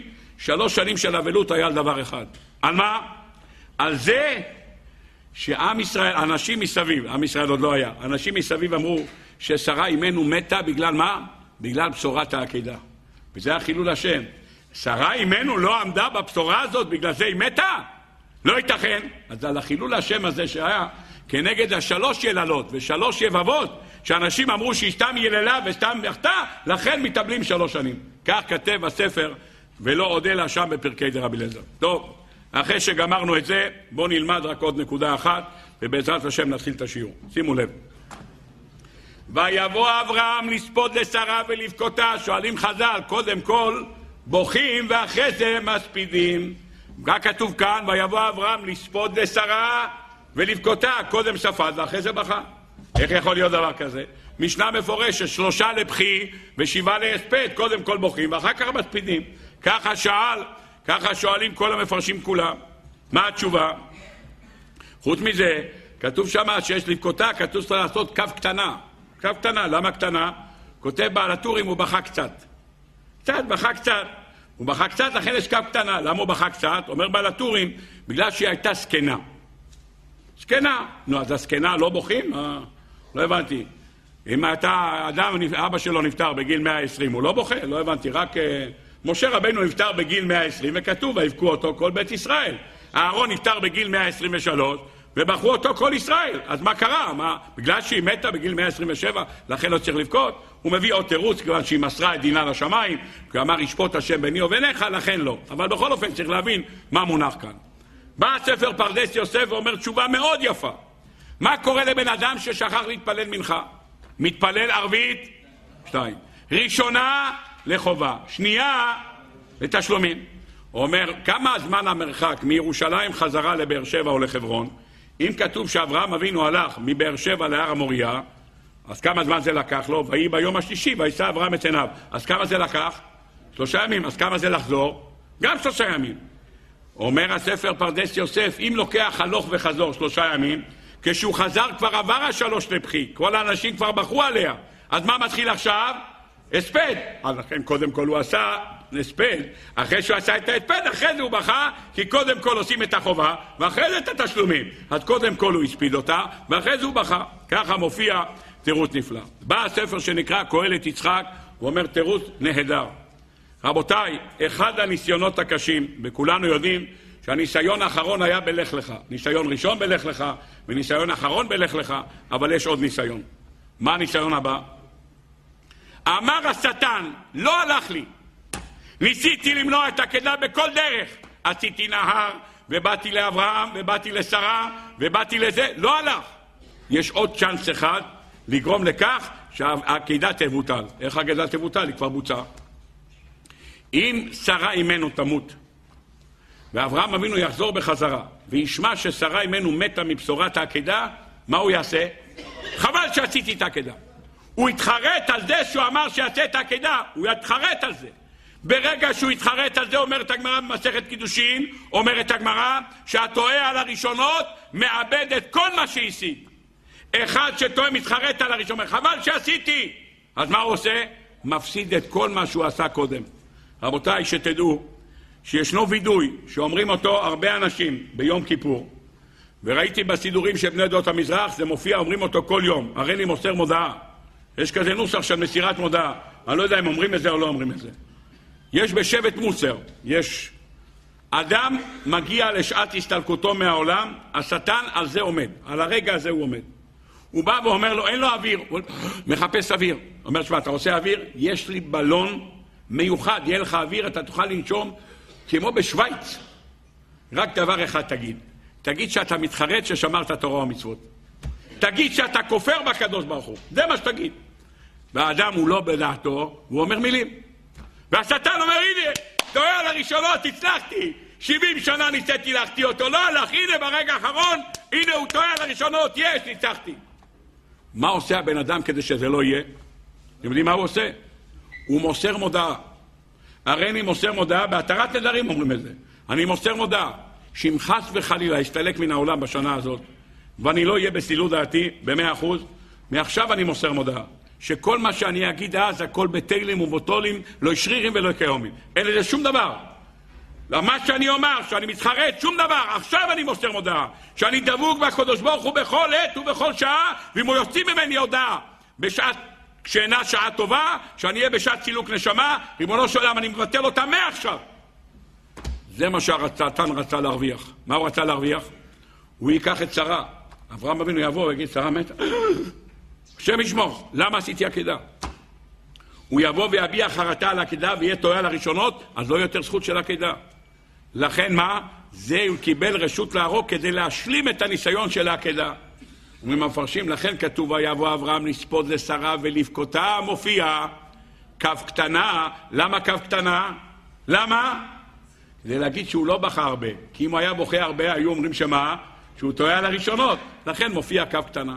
אלה הדברים שאומרים המפרשים בסייעתא דשמיא, למדנו כאן יסוד נפלא, יש עוד תשובה אחת בעניין הזה. יש עוד כמה, יש קליוקור, אבל נשאיר את זה בצד. דרך אגב, בקליוקור כתוב, ויבוא אברהם לספוד לשרה ולבכותה, שואל הכלי יקר, היה צריך לומר, ויבוא אברהם לספוד ולבכות לשרה. למה כתוב לספוד לשרה ולבכותה? משמע שההספד היה לשרה, הבכי היה על מישהו אחר. אז מביא הנודע ביהודה ומביא החתם סופר שהבכי הייתה לבת של אברהם אבינו. כי הבת של אברהם אבינו, שהגמרא במסכת בבא בתרא דף ט"ז אומר שבת הייתה לאברהם שקראו לה בקול, היא מתה. אז הוא אומר, אם אתה עושה כף קטנה, כתוב, ויבוא אברהם לספוד לשרה ביתה. כמו לבכותה אין כף, אז זה לביתה, שגם היא מתה. אז מה קרה עכשיו שהיא מתה? היא לא מתה ביחד עם שרה. אומר החתם סופר, כל זמן ששרה אימנו חיה, הוא לא הרגיש באובדן שלה. היה מי שינחם אותו, היה מי שיעודד אותו. כי שרה נתנה לו כוח, אבל עכשיו ששרה נפטרה, כבר אין עכשיו מי שייתן לו עידוד. אומר, היי, אם הייתה לי עכשיו בת, שהייתה אצלי בבית והייתה נותנת לי כוחות, עכשיו הוא בכה גם עליה. אלה הדברים. בא כלי יקר ואומר דבר נורא. בגמורה במסכת סנהדרין, דף כ"א, אומרת הגמרא, דף כ"ב, אומרת הגמרא. כל מי שמתה אשתו ראשונה, כאילו נחרב בית המקדש בימיו. כך הוא כותב, כך אומרת הגמרא. אומר הספר כלי יקר, לכן כתוב לספוד לשרה. על שרה הוא רק ספד. על מה הבכי? על חורבן בית המקדש, על זה הוא בכה. ולכן יש כף קטנה. למה כף קטנה? כמה זה כף בגימטריה? כף פ' סופית. שהכותב כף, כמה זה? כמה זה? מאה. אומר הגובה של בית המקדש, מה היה? מאה מה. אז אומר לכן, ויבוא אברהם לספוד לשרה, עליה הוא ספד. על מה היה לבכותה? על זה שאשתו נפטרה, נחרב בית המקדש, על זה הוא בכה. וזה הגובה של המאה, ועל זה ודאי ראוי לבכות. תירוץ נוסף הוא אומר, האדם הראשון שהקדוש ברוך הוא ברא אותו היה קומתו מן הארץ ועד לרקיע. לאחר שהוא חטא, מה כתוב, מה עשו? הנמיכו את קומתו למאה אמה. שנאמר, תשית עליי כפיך, כפיך כף זה מאה, הנמיכו אותו למאה. אומר לכן כתוב ולבכותה בכף, לומר ששרה אימנו הייתה מהנשים המושלמות בתבל שלא מתו בגלל שום חטא, אלא מה? רק בשל אתיוש הנחש. רק החטא הזה שאלה, שהקדוש ברוך הוא לאחר החטא הנמיך את קומתו של אברהם אבינו. עד כאן, אחר החטא הנמיך קומתו של אדם הראשון, עד כאן ההקדמה לרשעות שאנחנו רוצים לומר. בואו נראה עכשיו דבר נפלא. ויובוי אברום לספויד לסורו ולבכו איסו. אברהם אבינו בא להספיד את שרה אימנו, מה הוא ספד לה? לא כתוב. לא כתוב. לבכותה כתוב חבטלה, כתוב שהוא בכה קצת. אבל מה הוא ספד לה? אתם רוצים לדעת מה הוא ספד? תפתחו מדרש תנחומה. בעזרת השם עוד כמה שעות כולנו נשיר לנשותינו את השיר אשת חיל ממצא. המילים האלה של אברהם אבינו, בהלוויה של שרה אימנו, אמר את הפיוט הזה. אשת חיל ממצא זה מה שהוא אמר, ורחוק מפנינים מכרע, בטח בלב בעלה וכולי, גמלת הוא טוב ולא רע, דרשי צמר ופשתים, הייתה קוניות סוחר וכולי. מדרש תנחומה מסביר כל קטע מה זה קשור לשרה אימנו. טוב, רבותיי, אם לא היינו זוכים, יכלנו לתת שיעור שלם, או שתיים, רק על הפיוט הזה. תאמינו לי, אפשר לתפוס שתי שיעורים רק על הנושא הזה. אני רוצה ברשת לכם לעמוד על נקודה, שתי פסוקים. שתי פסוקים. או יותר נכון פסוק וחצי. אני רוצה לעמוד על הפסוק וחצי אחד. אשת חיל ממצא. מי זה? שרה אמנו, אשת חיל ממצא. צריך לדעת שבמדרש ומשלי כל הפרק הזה נאמר על תורה. כל הפרק נאמר על תורה, והגאון מווילנה מפרש את כל הפרק הזה על תורה. אשת חיל, חיל בגימטריה. 48 כנגד 48 קניינים שהתורה נקנית בהם, והתורה נקראת אישה. טוב, נברא. אשת חיל מי ימצא? אין כמו שרה ממנו. מי ימצא? יכול למצוא אישה כזאת? אברהם מגייר גרים, שרה מגיירת נשים. אה, מי אישה? צדיקה עצומה הייתה שרה ממנו. גדולה מאברהם אבינו בנבואה הייתה שרה ממנו. מה ההמשך של הפסוק? ורחוק מפנינים מכרע. אני שואל אתכם, עד היום, תשפ"ד, מה חשבתם על רחוק מפנינים מכרע? מה חשבתם? שרת את השיר, בעזרת השם עוד כמה שעות תשאיר לאשתך ורחוק מפנינים מכרע. מה אתה שר לה? בדיוק מה שאתם אומרים, מילה במילה. מה אתם שרים? אתם אומרים, אבל לאשתך, אשת חיל מינתה, אתה שר מולה, מה אתה שר לה? מה אתה שר לה? ורחוק מפנינימך. מה אתה שר? תסביר מה אתה שר. מה, הכל בסדר, מה, היא לא שואלת מה נשאר, אני לא עונה לה מה נשאר, וחוזרים לה לכיוון המרק. מה אתה בלחץ? רבותיי, צריך להבין מה אתה שר לה. אז בואו נלמד, רבותיי, מה למדתי על תשפ"ד, מה עלה לי בראש, בלי לחפש מפרשים. אשת חיים נמצא, אמרתי לעצמי, מה? מה ההמשך? ורחוק מפנינים מכרע. העסקים של שרה אימנו היה עם פנינים. פנינים, אמרתי מכרע מלשון אה, מכרה זהב. ורחוק, היא נסעה רחוק, איפה קונים, אה, איפה קונים את ה... זה, לא יודע, ביפן. בקיצור, שמה מוכרים, נסע ליפן ויזב. ההמשך גם המשך ככה. הייתה כאוניות סוחר. היא הייתה נוסעה באוניות מארץ ישראל, עלתה בנמל יפו או באשקלון, ונסעה לשם, ליפן, להביא אבנים, ועשתה ביזנס. אז אברהם אבינו היה לו כסף לעשות, אה, ככה דמיינתי לעצמי, פירוש, בושה וחרפה. טוב, אבל ככה חשבתי, מה אני אעשה? חשבתי לעצמי, מה פתאום היא בחרה בפנינים, לנסוע עד יפן? יכל לקנות פה יהלומים.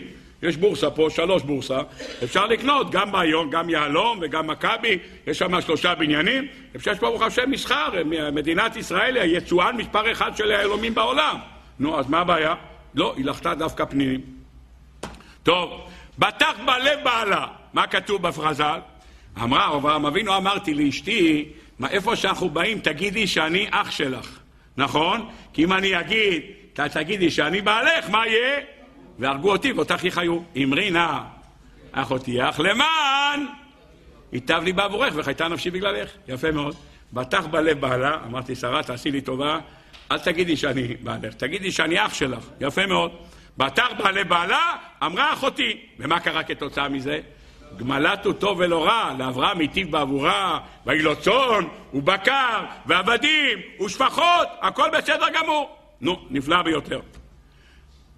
דרשה צמר ופשתים. מה זה דרשה צמר ופשתים? שרה אימנו עשתה דרושה. אומר אברהם אבינו לאנשי בני חטא, הוא עומד להספיד אותה, נמצאים שקום נר. אתם יודעים מה שרה אימנו? היא דרשה צמר ופשתים. מה זה דרשה צמר ופשתים? מה היא אמרה? היא באה אליי ואמרה לי, אברהם, על פי מה שכתוב שם במפרשים, בפרקי דרב לזר. מה היא אמרה? היא באה לאברהם ואמרה לו, תגיד, אתה יודע שעתיד הקדוש ברוך הוא לאסור ללבוש שעטנז? בגד שעטנז לא יעלה עליך, למה הקדוש ברוך הוא לא מרשה שעטנז? למה, אם אתה לובש צמר ופשתים זה עושה קצר? יש קצר? זה עושה קצר? אומר לא, אז למה אסור ללבוש? אמרה לו שרה ממנו, אתה יודע למה? אומר לאברהם, זה חוק. קדוש ברוך הוא אחד לחוקים, זה שעטנז. אומר, נכון שזה חוק. גם פרה אדומה זה חוק, ורש"י אומר, תבוא האם ותקנח שעת בינה. אבל יש סיבה. בואו ננסה להבין את הסיבה, אמנם זה לא הסיבה העמוקה, אבל בואו נלמד אותה. מה הסיבה? אומרת לו שרה אימנו, הביאו, היו שני אנשים שנולדו ראשונים בעולם, אחד קוראים לו קין והשני קוראים לו הבל. קין, מה הביא לקדוש ברוך הוא? מפרי אדמה. מה אומרים חז"ל? מה זה פרי אדמה? פשתן. זה מה שהוא הביא. למה? כותב הזוהר, סופי תיבות מילה קורבן, זה פשתן. אם אתה כותב קוף, קוף ריש בית תף, התיאוריות שלהם מה? קורבן, הקוף האות האחרונה שלו, פ'. אחרי זה ריש, מה האחרונה? שין. אחרי זה בית האות האחרונה, ת'. ואחרי זה נון האות האחרונה, נון. סופי תיבות קורבן, פשתן. אמר קין, אני אביא פשתן. הבל הביא מבכורות צונו, הבל הביא כבשים, ברוך השם נפלא. פשתן זה הדבר הכי ירוץ שיש באדמה, זה פשתן. נו, רבותיי, מה עשה? קורבנו של קין לא התקבל, הוא הביא, הקדוש ברוך הוא פשתן, וקורבנו של הבל התקבל, הביא מבכורות צונו, אז הקורבן שלו התקבל. אם הקורבן שלו התקבל והקורבן שלו לא התקבל, אז מה הייתה התוצאה? מה עכשיו התוצאה? קם קין אל הבל אחיו והרג אותו. הרג אותו. שואל הספר ולא עוד אלא, לא עוד אלא הוא אחד המפרשים, רבי אליהו כהן מזמיר, אומר, תגיד, מה פתאום הוא הביא פשתן? מה פתאום הוא הביא פשתן? שואל הספר ולא עוד אלא. אומר, אתה יודע למה? כי קין מסמל את כל הרוע שבעולם. הוא רע והביא קורבן רע. מה הוא הביא פשתן? כי פשתן זה הדבר שהמצרים נהנים ממנו. למה? רש"י כותב שארבע נערות יוצאים מעדן, אחד הנערות שיוצאים מעדן קוראים לו פישון. מה עושה פישון אומר רש"י? הוא המשקה את כל ארץ החבילה, הוא משקה את כל מצרים, זה מה שהוא משקה. אם הוא משקה את מצרים, מה מצרים מגדלת? פשתים, זה מה שהיא מגדלת. באותו רגע שהיא מגדלת פשתים, אז למה הוא הביא קורבן? כותב הספר בדורוללה, הוא הביא קורבן לקדוש ברוך הוא כדי לחזק את הכוח של מצרים על ישראל בשעה שיש עיבוד מצרים בעוד אלפיים ארבעים, בעוד מתי אלפיים מאתיים שנה. לכן הוא הביא פשתן. הבל שמייצג את כל הטוב שבעולם ומייצג את עם ישראל, מה הוא הביא? מה הוא הביא? צאן, הביא צאן, מה זה צאן צמר? מי נקרא צאן? ואתם צאני. צאן מרעיתי, אדם אתם. קורבנו של קין לא התקבל. קורבנו של הבל התקבל, וישע השם אל הבל ואל מנחתו, ואל קין ואל מנחתו לא שע. אומר על זה הביאור פר אחד של רבי חיים פלאג'י, וישע השם אל הבל. איפה עוד מופיעה מילה כזאת? ביציאת מצרים כתוב, ויושע השם את ישראל מיד מצרים. ויושע השם, מה זה ויושע השם? ויושע בזכות מה? בזכות קורבנו של הבל, שם כתוב וישע השם אל הבל ממנחתו, שעה אל מנחתו, ואכן ויושע השם את ישראל מיד מצרים. בשכר מה? בשכר זה שקורבנו של הבל יתקבל, וקורבן. זה לא סתם קבלת קורבן, זה קורבן שבו גבר עם ישראל על המצרים כתוצאה מהקורבן שהביא הבל. אז עם ישראל יצא ממצרים בזכות זה, אומר הספר פר אחד. טוב, נפלא ביותר. רבותיי, למדנו כאן את היסוד. דרשה צמר ופשתים, אני חוזר בחזרה למדרש, אומר העץ יוסף שם בתנחומה. היא באה לאברהם אבינו ואמר לו, אברהם, אם הקדוש ברוך הוא לא מרשה ששני חוטים, אחד צמר ואחד פשתים ייגעו אחד בשני, למה? כי קין הרוצח הביא פשתן, והבל הביא מבכורות צונו, ועל זה בא הרצח של קין והבל. אומר הקדוש ברוך הוא לא רוצה חוט של רוצח וחוט של צדיק שיתערב אחד בשני. אני מבקש, לא רוצה את זה ביחד. חוט של רע וחוט של טוב שלא ייגע אחד בשני. כך אמר הקדוש ברוך הוא. ככה אומרת לו שרה אימנו, אם שתי חוטים הקדוש ברוך הוא לא רוצה שיגעו, אז רשע וצדיק אתה רוצה שיגעו? גרש את האמה הזאת ואת בנה, לא רוצה שהרשע הזה עם הצדיק שקוראים לו יצחק. דרשה צמר ופשתים, ומהצמר ופשתים היא למדה. גרש את האמה הזאת ובנה. משם היא למדה את זה. ככה אומר הפירוש עץ יוסף דבר נפלא. טוב, הבאנו בקטנה. בקטנה הבאנו ארבע פסוקים. רבותיי, אני רוצה ללכת הלאה. מה שאני אומר לכם עכשיו לקוח מספר שנקרא עמודי השיבה. הגעתי לעמודי השיבה דרך ספר שנקרא בים דרך. במאמר י"ג הוא מביא את הספר עמודי השיבה, ספר קדמון מאוד, של רבי, של רבי בצלאל בן שלמה מקוברין, והוא שואל שאלה מאוד יפה. בילקוט שמעוני, סימן תתקס"ד, הוא שואל מה זה מכרע? מה זה המילה מכרע? אז אני חשבתי מכרה זהב, לא? ילקוט שמעוני, בבקשה. רבי אבא בר כהנא אמר, מכרע עיבורה. עיבור, עיבורה. כמו שנאמר, מכורותייך ומולדתייך. פסוק בספר יחזקאל. מכורותייך זה ההריון שלו, ואחרי ההריון בא לידה. תדע לך, אתה יודע מה הסיפור של שרה אימנו? ורחוק מפניני מכרע. הילד הזה שנמצא ברחם של שרה זה פנינה. ידעתם ששרה אימנו ילדה פנינים?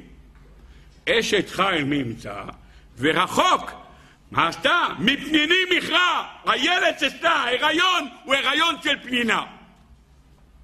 מה הוא רוצה פה? פנינים? מה, מה קרה פה פנינים? נו, הפרוש חדש, לא שהמכרה זהב. ההיריון שלה היה רעב של פנינה. טוב, רבותיי, נפלא. שואל הספר, שואל הספר, עמודי השבעה, מה זה, מה הסיפור פה? ההיריון של הפנינה? מה, מה כתוב כאן? אומר הספר, אומר הספר, עמודי השבעה, בואו נעמוד על עוד שיר, על עוד קטע. דרשה צמר ופשתים, מה זה דרשה של צמר ופשתים? ואמרה גרש האמה הזאת. מי מעם ישראל כאן נחשב צמר, ומי נקרא פשתים? לכאורה יצחק הוא הצמר, וישמעאל הוא הפשתים. אומר, מה הקשר בין הצמר ובפשתים של קין והבל למה שנאמר כאן, דרשה צמר ופשתים לגבי ישמעאל ולגבי יצחק? כך הוא שואל שאלה מספר 2. שאלה מספר 3 הוא שואל, מה זה גמלת הוא טוב ולא רע? בדרך כלל, למי שעושה לך טוב, אז הוא לא עושה לך רע, למה צריך גמלת הוא טוב ולא רע? טוב, אני רוצה ברשותכם להתחיל לבאר את הדברים. ובואו נלמד אותם, למרות שהשעה קצת מאוחרת, אבל בואו נלמד אותם בסייעתא דשמיא. אומר הספר עמודי השבעה דע שכתב הארי הקדוש כמו שיש קין והבל, קין הוא שורש הרע שבעולם, יש הבל השורש הטוב שבעולם. כל הרע יצא מקין, כל הטוב יצא מהבל. ודע, כי ישמעאל הוא משורש קין, ויצחק הוא משורש הבל. קין הרע הזה שהרג את אח שלו, מגיע כל הרע ממנו, ישמעאל יוצא ממנו. ישמעאל וכל הטינופת, החמאס וכל גונדה דילי. זה הכל בא מקין. יצחק אבינו, מי מגיע ממנו? מגיע מש... מהבל, ממנו הוא מגיע. יפה מאוד. אני מקריא לכם עוד שורה אחת. וראוי היה הבל להיות נעקד בקדושה. הבל היה הראשון שהקדוש ברוך הוא היה אומר לאדם הראשון, קח נא את בנך, את יחידך אשר אהבת, ועלהו לעולה. למי? למי הוא היה אומר את זה? להבל. קין היה אומר לאדם הראשון, בבקשה, קח נא את בנך, את יחידך. מה הוא היה אומר? כמו שעולם, יש לי שניים. את יחידך, אומר, זה יחיד, כאן לא שייך זה יחיד לאמו, זה יחיד לאמו. אומר, את שניהם אני אוהב. זה לא נכון שאת שניהם אוהב. למה? כי קין כבר היה רוצח, המידות שלו היו מושחתות. אז מה, הוא אומר לו, קח את הבל. ולמה הוא לא לקח אותו? הוא אומר לפני שבשעה שבא הקורבן, הבל הביא קורבן, ירדה אש מן השמיים ואכלה אותו. אכלה את הקורבן, ראה הבל את השכינה. ברגע שהבל ראה את השכינה, כתוב בפסוק כי לא יראני האדם וחי, הוא הסתכל בשכינה, נגזר עליו עונש מוות. לכן קין יכל לבוא ולהרוג את הבל. למה הוא יכל לבוא להרוג את הבל? למה? מה הסיבה? כיוון שהוא צד, נתנה מן השכינה, קיבל אישור, יפה מאוד. ונעקד לאחר מכן, בא יצחק אבינו ונעקד במקומו. בן כמה היה יצחק אבינו כשהוא נעקד? בן כמה הוא היה? 37. כמה זה הבל בגימטריה? 37. אומר עמודי השבעה, לקחו את יצחק אבינו ושמו אותו על המזבח במקום הבל. עד כאן הפרומו של עמודי השבעה. בואו נמשיך הלאה ורק נבסס את הדברים ונראה עד איפה נספיק להגיע בסייעתא דשמיא. יסוד הדברים נמצא בארי הקדוש בליקוטי תורה, שם זה נמצא. אני מקריא לכם דברי הארי, פרשת וירא. דע כי אדם והבל חטאו בראייה, שהציצו ונתגלגלו שניהם באברהם וביצחק. האדם הראשון זן את עיניו מן השכינה, אינני יודע להסביר לכם איפה זה היה, אבל כך הוא כותב, וגם יצחק אבינו, גם יצחק אבינו, גם סליחה הבל גם כן, זה כתוב במפורש, שירדה ואכלה. ייתכן שזה היה אותו דבר אצל אברהם, כשאברהם הקריב את הפר. אדם הראשון הקריב את הפר, ותיטב להשם משור פר מקרין מפריס. יכול להיות שגם שם זה היה. אומר, שתיהם זנו עיניהם מן השכינה, ולכן מה? התגלגלו באברהם וביצחק. יצחק בא לתקן את הבל, ואברהם בא לתקן את אדם הראשון. ולכן כתוב בחז"ל שהאדם הראשון בעצם היה צריך להיות אברהם אבינו, אז למה עשו אותו דור עשירי? שאם יחטא האדם הראשון יבוא מישהו ויתקן תחתיו. מי זה? זה אברהם אבינו. העולם נברא בשביל אברהם אבינו, הוא היה צריך להיות ראשון, שנאמר, אלה תולדות השמיים והארץ, בהי ברם, אל תקראי בהי ברם, אלא באברהם. יפה מאוד. ולכן מה? הקדוש ברוך הוא רצה שאברהם אבינו יתקן את האדם הראשון. לכן כתוב, אומר הספר ארי הקדוש, ויקרא אברהם את שם בנו הנולד לו, אשר ילדה לו שרה יצחק. שואל אחרי הקדוש, מה כל כך הרבה מילים? ויקרא את שם בנו, יצחק. ויקרא את שם בנו הנולד לו, אשר ילדה לו שרה יצחק. אומר הארי הקדוש, פשוט מאוד, בוא תראה. יצחק אבינו, אתה יודע מי הוא? זה הבל. הוא בעצם בא במקום הבל, הוא בא לתקן את הבל.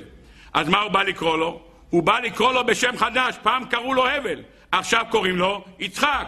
עכשיו שקוראים לו יצחק, הוא בעצם הנשמה של הבל. לכן כתוב, ויקרא את שם בנו הנולד לו, בנו הנולד לו, ראשי תיבות הבל. זאת אומרת שהנשמה של יצחק אבינו, מי היא? הבל. מה התפקיד שלו? לתקן את זה. דהיינו שבא יצחק לתקן את הבל. ולכן נעקד בגיל 37 בגימטריה הבל. ומשום הכי, בשעה שיצחק אבינו שואל את אבא שלו, אבא, איפה הקורבן? מה הוא עונה לו? אלוקים יראה לו, הסה לעולה בני. הסה לעולה בני, ראשי תיבות, הבל. פירוש דבר, הסה לעולה בני, אתה הבן שלי הולך להיות הקורבן במקום הבל. יפה מאוד. וזהו שנאמר, וילכו שניהם יחדיו. אומר הארי הקדוש, מה יחדיו? שניהם הלכו לתקן את החטא של האדם הראשון ושל הבל. שמה? שהאדם הראשון היה צריך להקריב את הבן שלו. והבן שלו לא הוקרב, למה? כי הוא זן את עיניו מן השכינה. אז מי עושה את זה עכשיו? הגיע אברהם אבינו שהוא במקום האדם הראשון, והאדם הראשון לא הקריב את הבל, אבל עכשיו מקריבים את יצחק, שזה הנשמה של הבל. אז עכשיו הוא מקריב אותו. יפה מאוד. ועכשיו הוא מקריב את יצחק. ויצחק הרי צריך לתקן את הראייה של, של הבל, שזן את עיניו מן השכינה. מה קרה? יצחק אבינו נעקד על המזבח, ואבא שלו קשר אותו על המזבח, יצחק אבינו שכב עם הראש מוטה אחורנית והסתכל למעלה. ברגע שהוא הסתכל למעלה, הוא זן את עיניו מן השכינה. למה? כי הקדוש ברוך הוא פתח את השמיים להראות לכל המלאכים איך אבא עוקד את הבן שלו. אז פתחו את השמיים וכולם הסתכלו! אומר המדרש, נקרא אותו בפנים פרשת תולדות, פרשת שבוע הבא, פרשת ס"ה. ויהי כי זקן יצחק ותיכנה עיניו מראות, מכוח אותה ראייה, שבאותה שעה שעקד אברהם אבינו את יצחק בנו על גבי המזבח, בכו מלאכי השרת, ונשרו הדמעות בעיניהם לתוך עיניו, והיו רשומות בתוך עיניו, וכיוון שהזקין קהו עיניו. דבר אחר, בשעה שעקד אברהם אבינו את יצחק בנו על גבי המזבח, תלה את עיניו למרום, והביט בשכינה, משל למה הדבר דומה? למלך שהיה מטייל בפתח פלטרין, וראה, ותלה עיניו, וראה בנו של אוהבו מציץ עליו. המלך טייל בארמון, פתאום הוא רואה את הבן של החבר שלו מסתכל מבעד לאבילון במלך. זו חוצפה גדולה, המלך מטייל ומישהו מסתכל, אז מה קרה?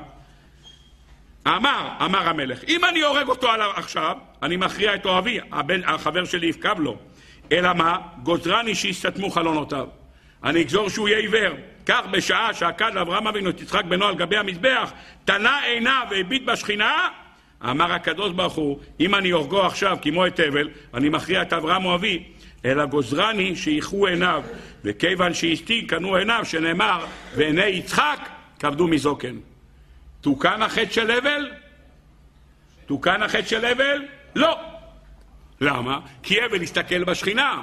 הסתכל בשכינה, ומה? ומת. מי בא לתקן אותו? יצחק. מה עשה יצחק? גם תקל בשכינה. מי תיקן אותם? אומר המדרש, אתה יודע מי תיקן אותם? משה רבנו. כי משה רבנו, מה ראשי תיבות משה, מה זה? משה, שת, הבל. מה בא משה? משה רבינו הקדוש ברוך הוא נגלה עליו בגיל שמונים בסנה ואומר לו משה משה שן נעליך מעל רגליך. מה כתוב בפסוק? ויסתר משה פניו כי ירא מיביט אל האלוקים. הסתיר על המקום את הפנים שלו. לא רצה להסתכל. אה, לא רצית להסתכל? עליך נאמר בסוף פרשת וזאת הברכה ומשה בן מאה ועשרים שנה במותו לא קהתה.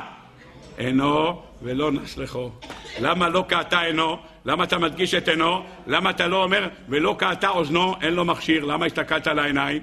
כי כל התיקון היה של הבל, שזן את עיניו מן השכינה. יצא יצחק אבינו, וגם זן את עיניו. הגיע משה רבנו ולא הסתכל. איפה זה קרה? איפה זה קרה שהוא לא הסתכל? אתה יודע איפה הוא לא הסתכל? בסנה. כמה זה הסנה בגימטריה?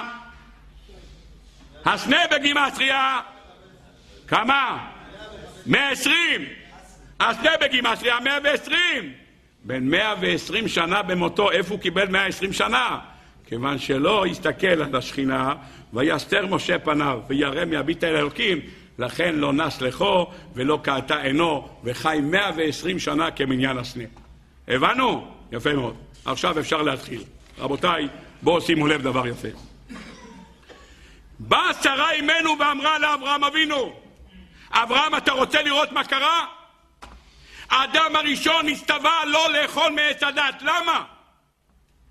כי עץ הדעת מעורב מטוב ורע. עץ הדעת טוב ורע. כשאכל אדם הראשון מהעץ הזה, התערבב בו טוב ורע. חווה אכלה מן העץ לפניו, התערבב בה טוב ורע. מה קרה כתוצאה מהאכילה הזאת של טוב ורע? נולד ברחם של רחבה שני ילדים. אחד טוב, קוראים לו הבל, ואחד רע, קוראים לו קין. זאת אומרת שמהאכילה הזאת, שאכלו מעץ הדעת, יתערב שני דברים, טוב ורע. אם יתערב טוב ורע, תראה מה קרה. בא הטוב, שזה כליים, טוב ורע ביחד זה כליים, בא הרע ואכל את הטוב, הרג אותו. ונשאר רק הרע של קין. היו צריכים להביא את שת, והנשמה של שת נכנסה בנשמה של הבל, כי שת אלוקים זרע אחר תחת הבל אחי כך הרגו קין. באה שרה אימנו ואומרת, אברהם אבינו, דרשה צמר ופשתים, אברהם בעלי היקר, אתה רואה מה קורה מכליים? תראה מה קרה מכליים, אכלו מעץ הדעת הטוב הרע, והטוב הרע הזה זה ערבוב של קין הרע והבל הטוב, מה עושים עכשיו? אם אתה עכשיו רוצה שיהיה לך ילד רק טוב, צריך דבר אחד, שלא יהיה כליים. שלא יהיה כליים. כי כליים יוצר את הרע, דרשה צמר ופשתין. תראה מי הצמר ופשתין. קין הוא פשתן והבל הוא צאן. יצחק אבינו הוא צאן וישמעאל הוא פשתן. דרשה צמר ופשתים ואמרה, בבקשה, אל תחבר אותם ביחד. בבקשה, אני מבקשת, אל תחבר אותם ביחד. אז מה עושים? איך לא מחברים אותם ביחד? באה שרה אימנו ואמרה דבר נפלא. באה שרה אימנו ואמרה לו, אברהם, אני רוצה לומר לך דבר. קח אישה שקוראים לה הגר, שפחה שלי, וייבנה גם אנוכי ממנה. אברהם לא היה לו ילדים, עד גיל 86 לא היה לו ילדים. הוא לא בא ואמר לשרה אימנו, תשמעי, לי ילדים, אני רוצה להתחתן כי לי ילדים. לא, לא היה לו בקשה כזאת בכלל. היא באה ואמרה לו, אברהם בוא תיקח בבקשה את הגר, וייבנה גם אנוכי ממנה. איך תיבני ממנה? אני הכרה, אם היא תלד אז אני אכנס, הצינור של ההשפעה יבוא ממני. יפה מאוד, אומר לה בבקשה, מה היה החשבון שלה? אומר הזוהר הקדוש, כותב הארי, כותבים כל הגורי הארי, היא אמרה פשוט מאוד, הגר היא ממצרים. יגאל זה מצרים, נכון? מאיפה הביא אותה? הביא לו אישה ממצרים, היא הייתה ממצרים, היא הייתה בת של פרעה. אמר פרעה, מוטב תהיה ביתי שפחה בבית הזה ולא גבירה בבית אחר. אז מה היא? מצרית. אם היא מצרית, מי הקריב קורבן פשתן כדי להביא את המצרים החוצה? מי זה? קין. בבקשה, אברהם אבינו, אתה תיקון של אדם הראשון, אל תעשה את הטעות הזאת, שאכלו מעץ הדת והתערב קין והבל. מה תעשה? קח מצרית ותביא ממנה את הפשתן, קוראים לו ישמעאל. בבקשה, תוציא שם את כל הפשתן, שלא יהיה שום ערבוב של פשתן עם צמר. לקחה אותו ומקח אותו כדי להוציא את כל הסיגים, את כל הפסולת שהיה מתרח, קח את זה ותוציא את זה אצל מי? אצל הגר. יו, הגר כמה זה בגימטריה? 208. יצחק אבינו בגימטריה? 208. אתה תוציא את הפסולת של 208 שמה, ואת הטוב של 208 תוציא ממני. זאת צורת החלוקה שבאה שרה אימנו ואמרה. נחלק את זה. דרשה צמר ופשתים, תראה מה קרה שצמר ופשתים היה בתוך רחם אחד. בואו נחלק את זה. מה החלוקה? צמר. יהיה אצלי, פשתן יהיה אצלה. יפה מאוד. דרשה צמר ופשתים, הדרשה הזאת שאתה אמרת, גמלת הוא טוב ולא רע. היא אמרה לאברהם אבינו, בוא, אם אתה לא רוצה להסתבך של טוב יחד, בוא נפריד אותו. גמלת הוא טוב, אני אביא לך את הטוב, והיא תביא לך את הרע. נחלק את זה ביחד. גמלת הוא טוב ולא רע, אני אביא את הטוב ואתה תביא את הרע. והיא תביא את הרע. זאת צורת החלוקה. רבותיי, יוצא שמה? שברגע שלקחו את הגר, יצא שם כל הפסולת. ברגע שהיא לקחה שרה אימנו, שרה אימנו בגיל, בגיל 86, אז התחתנה עם הגר, יצאה הפסולת החוצה. ברגע שיצאה את הפסולת החוצה, הכל נגמר. רבותיי, אחרי שהכל נגמר, מתי גירשו אותו? מתי גירשו? אברהם אבינו נימול בגיל 99. בן כמה היה ישמעאל כשהוא נולד? 13. שואל הספר בן גנזי, למה לא זרקו אותו בגיל 13? למה לא זרקו אותו נולד? יאללה, הביתה, מה אתה צריך אותו פה? אומר הספר בן גנזי, חייבים להשאיר אותו. למה? כי כל זמן שהילד לא בן 13, הוא יונק עדיין מהכוחות של אבא שלו. כי בגיל 13 אבא שלו עולה על הבמה, ומה הוא אומר? ברוך שפטרני מעונשו של זה. למה? מה קרה? מה קרה? כי עד גיל 13 כל העוונות שהילד עושה שייך לאבא שלו. למה? כי אבא נותן לו את כל הכוחות. אמר אברהם אבינו, אני צריך אותו פה עד גיל 13. אם אתה צריך שהפסולת תצא החוצה, עד גיל 13. בגיל 13 שאברהם גמר איתו, מה הוא עשה אז? אז הוא נימול, בגיל 99. ברגע שהוא גדל ונהיה 13, נהיה עצמאי, מה היא ראתה אותו? משחק. מה זה משחק? אבוי דזורי, גילרה שחוזרום, בבקשה תגרש אותו, זה פשטן אמיתי. זה ישמעאל, זה תדע לך. זה ישמעאל הזה, זה קין אמיתי, גרש אותו. לא רוצה אותו פה, כי לא יירש עם בני יצחק. זה הרעיון של צרה עמנו. אומר הספר עמודי השבעה, זהב כשאתה רוצה להוציא ממנו את הזהב. אתה יודע מה אתה עושה? מה אתה עושה אותו? אתה שם אותו, מתיך אותו. כשאתה רוצה לקחת כסף, להוציא אותו נקי, איך אתה עושה? מתיך אותו, נכון? מצרף לכסף וכור לזהב. צריכים להתיך אותו. כל תכשיט מזהב וכסף יש לו פסולת. אפילו יהלומים, יהלומים, שמגיע, מביאים למעלה, צריכים לחתוך מימינה, שמאלה, פיקה, מיקה, יש לו כל מיני זה וצבע כזה, וחותכים וימינה, ומסתכלים בלופו. יש יצירה אחת בעולם נקייה מכל לכלוך. קוראים לה פנינה. פנינה יוצאת ממעבה האדמה, אתה לוקח, איך קוראים לזה? אלמוג, נכון? צדף, אתה לוקח צדף מלמטה. למה? ממעמקים קראתיך השם, זה נמצא במים, מקום טהרה. פותחים את הצדף, מה מוצאים החוצה? פנינה. אשת חיל ממצא, אומר אברהם אבינו. אשתי היקרה היא אשת חיל. אתם יודעים מה היא עשתה? היא אמרה לי, גרש את האמה הזאת ובנה, קח את הפסולת הזאת, תוציא את ישמעאל, תוציא את קין החוצה. אם תוציא את קין החוצה, אז מה היא תלד? מה היא תלד? דבר נקי בלי שום בעיות. מה נקי בלי שום בעיות? רק יצירה אחת בעולם יש נקי בלי שום בעיות. אתה לוקח מחרוזת יפה, שם על הצוואר, פנינים, עשר אלף דולר, כאלה עיגולים של, אה, של ג'ולות, לא כאלה קטנים שהם אורז. מקבל אתכם מחתיכה גדולה, חמש, עשר אלף דולר, כזה, מאיפה זה בא? ממעמקים. זה טהור ונקי, זה יושב כל היום במים. צובק קדושה, זה הפנינה שיש לך. דרשה צמר ופשתים ואמרה, תראה מה קרה שמעובק צמר ופשתים יחדיו. מה ילדה חווה? אכלו מעץ הדעת טוב ורע. מה יצא מזה? יצא מזה צמר ופשתים, קין והבל. מה צריך לעשות עכשיו? לקחת את הבל 208 לטומאה, קח אותה, תוציא שם את ישמעאל. תוציא שם את קין, זה, זה הפשתן, למה? כי הוא מייצג את מצרים. והגר מה הייתה? מצרית. אתה לוקח אותה ומוציא את הפסולת. אתה מוציא את הפסולת, נולד ישמעאל. ועכשיו נשארה שרה נקייה לגמרי. אם שרה נקייה לגמרי, אז מה היא יולדת? פנינה. פנינה, אין לה שום סרח. נשארת נקייה לגמרי. זה... אומר הספר עמודי השבעה, דרשה צמר ופשתים, ואמרה גרשת בין האמה הזאת, מה כתוב? אשת חיל. איזה אשת חיל? מי ימצא? מי חושב על רעיון כזה? מה? מה? ורחוק מפניני מכרע כל מה שהיא עשתה כדי להוציא את הפינה הזאת שקוראים לה יצחק אבינו, כדי שלא יצא איתנו ביחד ישמעאל. רבותיי, אם אלה הדברים, נוכל להתחיל את השיעור. שימו לב. רבותיי, פרשת שבוע הבא, פרשת תולדות. בעזרת השם, בלי נדר נדבר על זה עוד, אבל בואו נראה. פרשת שבוע הבא, פרשת תולדות. יצחק אבינו, ברוך השם השבת, הוא מתחתן עם, עם רבקה, ברוך השם.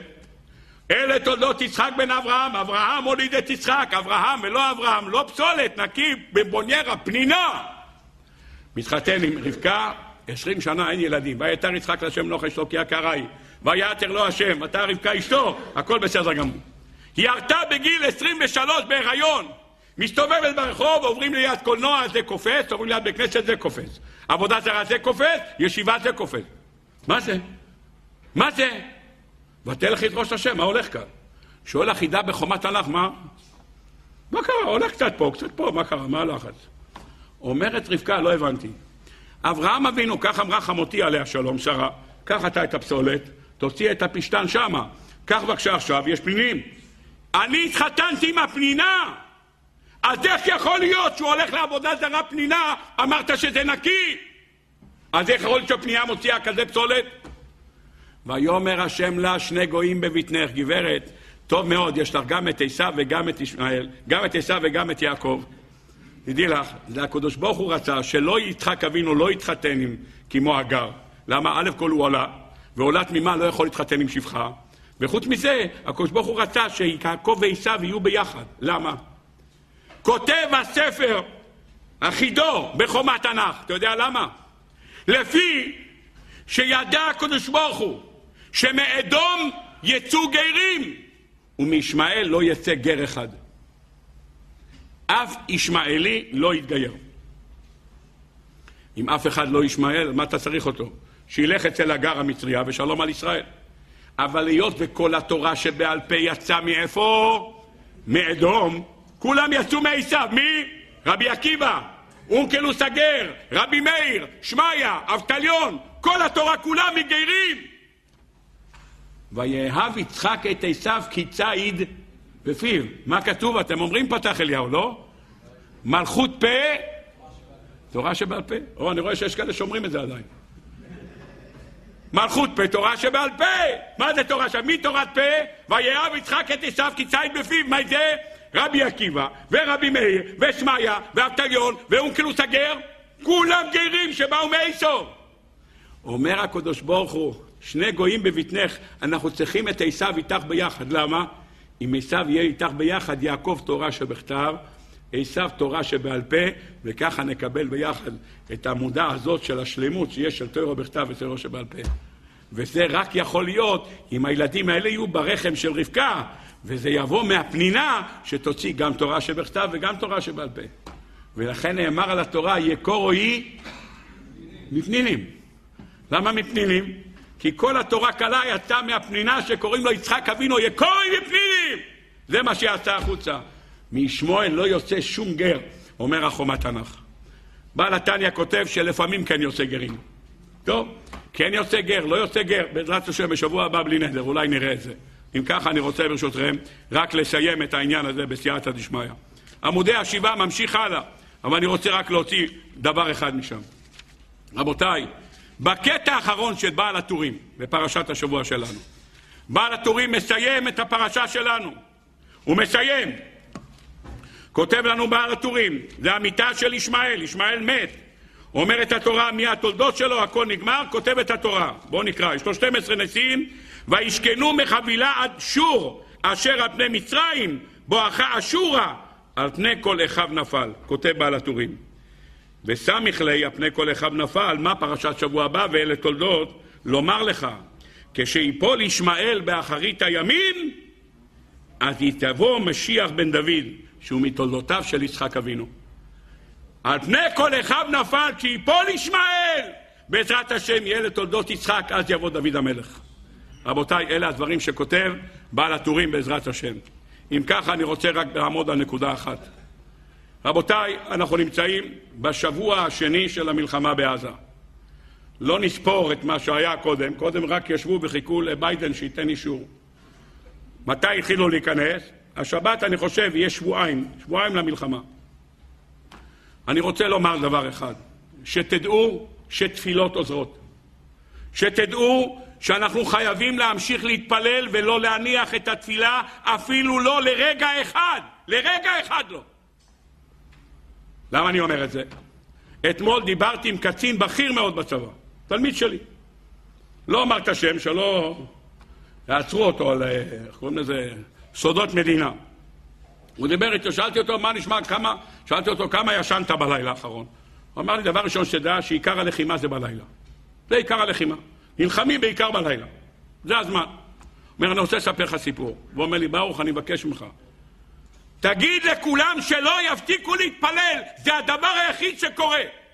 מה שמציל אותנו זה התפילות של עם ישראל. כוח התפילה שלנו נגד כוח התפילה של ישמעאל. ישמעאל, מה שהבאנו בתחילה, שהקדוש ברוך הוא ישמע את הצעקות שאנחנו נעשה כתוצאה מישמעאל. אומר, אתה רוצה לשמוע סיפור? אמרתי לו, בטח. בוא, אני רוצה לספר לך סיפור. נכנסתי למפקדה בשעת לילה. יש שם מסכים גדולים, יש למעלה, יש כל מיני, אה, קוראים לזה קפדמים, טפטפים, זה מסתובב למעלה, ומראה למטה מה מתרחש. איך קוראים לזה? מזל"טים? מזל"ט, יופי. אז יש כזה למעלה, מסתובבים כמה, ואתה רואה מלמעלה את כל החיילים, וכל מה שנעשה, איך הוא מסתכל. אני רואה, נכנס לחדר של הפיקוד, שם יושבים כולם ומסתכלים ונותנים הוראות. חמש, אני שומע, קח ימינה. ואני רואה את כל המפקדים ככה עם הרגע, היי, היי, היי, ככה עם הראש. אמרתי, מה קרה? מה קרה? אמרו לי, בוא תראה מה אתה שואל, תראה מה קורה. אני רואה שלושה רכבים בוערים באש. מסתכל על המסך, שלושה רכבים, מזהה אותם שזה רכב שנקרא בשם נמר. אתם יודעים מה זה נמר? נמר זה טנק בלי צריח. טנק בלי צריח. שרוצים להביא חיילים בבטחה, בקרב מובילים את זה. היה שם כזה מין נמר בלי צריח. שלושה כאלה בוערים. בכל כזה דבר יש 12 חיילים. רוצים להעביר אותם מהמקום, להכניס אותם למקום שיורים ויש טילי נ"ט, אז מעבירים אותם שם. יושבים המפקדים, רואים שלושה נמרים שיצאו מאיזה מקום, כולם דולקים באש, קיבלו כולם טילי נ"ט אחד אחרי השני. 36 הרוגים, בטוח בתוך הנמרים האלה. והמפקדים יושבים ככה, אומר, אוי אוי אוי, מתחילת המלחמה לא היה 36 הרוגים, תראה מה זה, בערב אחד, פחד אלוקים! יושבים ככה חמש, עשר דקות, פתאום אחד החיילים, המפקדים, מתקשר למפקד שלו שם, אומר לו, אתה שומע? אומר, כן. אומר, איפה אתם? הוא אומר, אנחנו, השרשרת של, ה... של הנמר הראשון יצא מהמקום, יצא מהמקום, לא יכולנו לנסוע, נתקענו. נתקענו, ידענו שאם ניתקע, יבואו טילי נ"ט ויתחילו לירות עלינו. אם אנחנו לא עומדים, יראו, נתתי הוראה לפתוח דלת ולברוח. אז כל ה-12 הראשונים ברחו. הם ראו אותנו בורחים, הטנק אחרינו אמר בואו נברח, הם בורחים. ברחנו גם אנחנו. ברחו גם הם, אחרי זה ברחו גם השלישי, כולם ברחו, המחבלים ראו, ירו וכולם נ"ט וכולם בערו. חייל אחד לא היה בפנים. שלושה מכוניות הלכו וחייל אחד לא נפגע. תגיד לי, מה זה אם לא כוח תפילה? מה זה, הוא שואל אותי, אם לא כוח תפילה? אשר לוקחתי מיד האמורי בחרבי ובקשתי. מה אומר התרגום בחרבי ובקשתי? מה זה? בסלותי ובהותי, בתפילה ובתחנונים, זה הכוח. רבותיי, בואו נלמד עוד נקודה אחת, בעזרת השם, שלא נניח לרגע אחד את התפילה. דיברנו בשבוע שעבר שאדם שרואה את מעברות הים ומעברות הירדן ורואה את האבן שביקש עוג מלך הבשן להשליך על ישראל, מה מברך? ברוך שעשה ניסים לאבותינו במקום הזה. הרואה אבן שישב עליה משה רבנו בזמן מלחמת עמלק, מברך ברוך שעשה ניסים לאבותינו במקום הזה. שואל המרשם, מה, מה הוא רואה? הוא רואה אבן שישב עליה משה. באה הגמרא במסכת תענית ואומרת לנו כך, אומרת הגמרא, לעולם יסער אדם עצמו עם הציבור. למה? שכן מצינו במשה רבנו שצייר עצמו עם הציבור, שנאמר, מה עשה? וידי משה כבדים, ויקח אבן, וישימו תחתיו, וישב עליה. שואלת הגמרא, וכי לא אפשר להביא לו כרית? אי אפשר להביא לו כיסא של דוד קוגב מתנדנד? מה הביא לו את זה? אלא, אמר משה, הואיל וישראל שרויים בצער, אף אני אהיה בצער, וישב על זה. שכל המצר עצמו עם הציבור, זוכה, אומרת הגמרא, ורואה בנחמת הציבור. רבותיי, בואו תראו דבר פלא. שואל המהרשו, שם, במסכת ברכות, דף נ"ד, שואל המהרשו, אז למה מברכים על האבן? הרואה את האבן שישב עליה משה רבנו, מברך ברוך שעשה. האבן הביאה לך ניסים.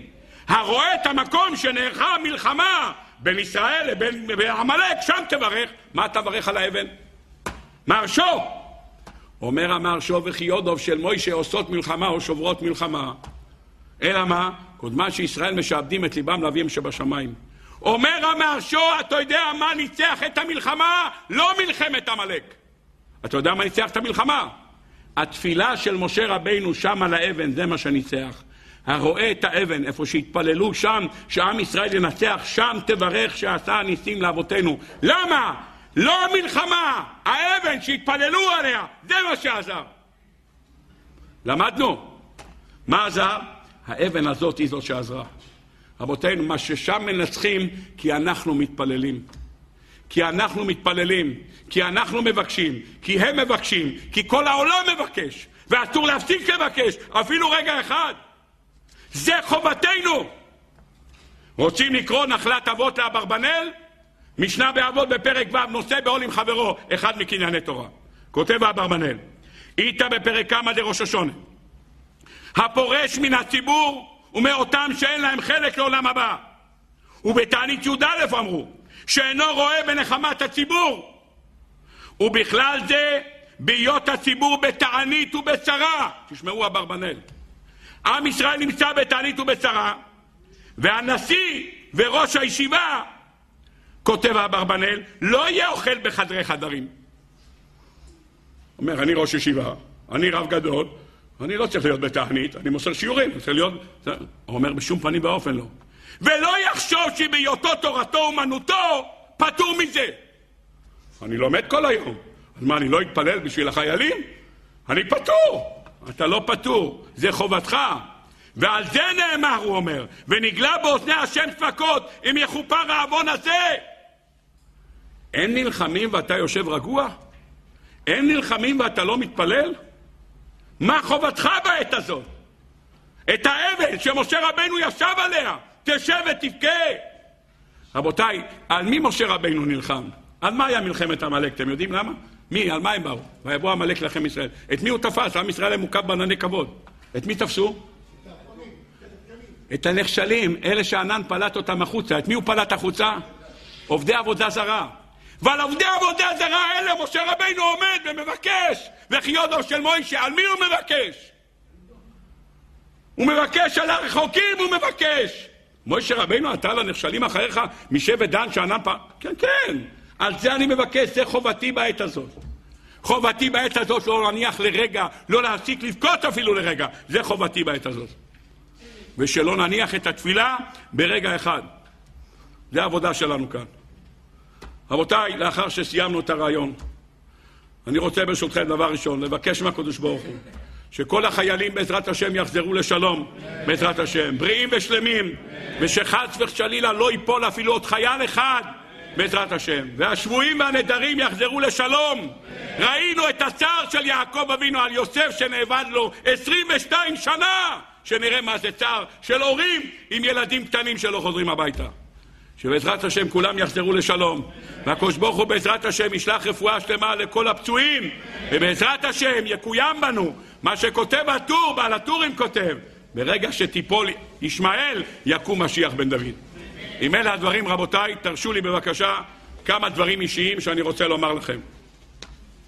אם שמתם לב, בחודשים האחרונים, בכל שיעור כמעט, הזכרתי שהשיעור יהיה לרפואתו של שמחה, אה, סליחה, שלמה בן שמחה. אתם זוכרים ודאי.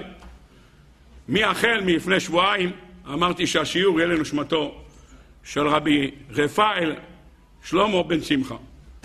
אני מדבר על אברך שקוראים לו הרב שלמה אסולין, ידיד קרוב שלי, ואני רוצה לומר דבר אשר על ליבי. אפשר לומר עליו, צר לי, אחי, ככה אני רוצה לומר עליו, נעמת לי מאוד. האדם הזה שקוראים לו שלמה אסולין, גר בבני ברק, לא היה ראש ישיבה, לא נשא שום תפקיד תורני, הוא לימד בכל מיני מקומות, לימדנו ביחד בפרדס כץ, למדנו ביחד בבית כנסת בית אליהו, הוא מסר שיעורים בבית אל והוא מסר שיעורים בכל מקום. אני רוצה להעיד עליו עדות אחת. ידע את כל התורה כולה בעל פה. אין מילה אחת ברש"י, בדברי היומים, שהוא לא ידע בעל פה. שאלת אותו איפה יש רש"י? בדברי היומים. דברי היומים זה לא בדיוק רש"י. אין רש"י אחד שהוא לא ידע, על אחת כמה וכמה שאין משנה אחת שהוא לא ידע, ואין שורה בגמרא שהוא לא ידע. שאלת אותו, שלמה, איפה זה כתוב? סוכי נ"ב. איפה זה כתוב? זה אומר, הכל הוא ידע. הכל הכל, לפרטי פרטים, גאון הגאונים.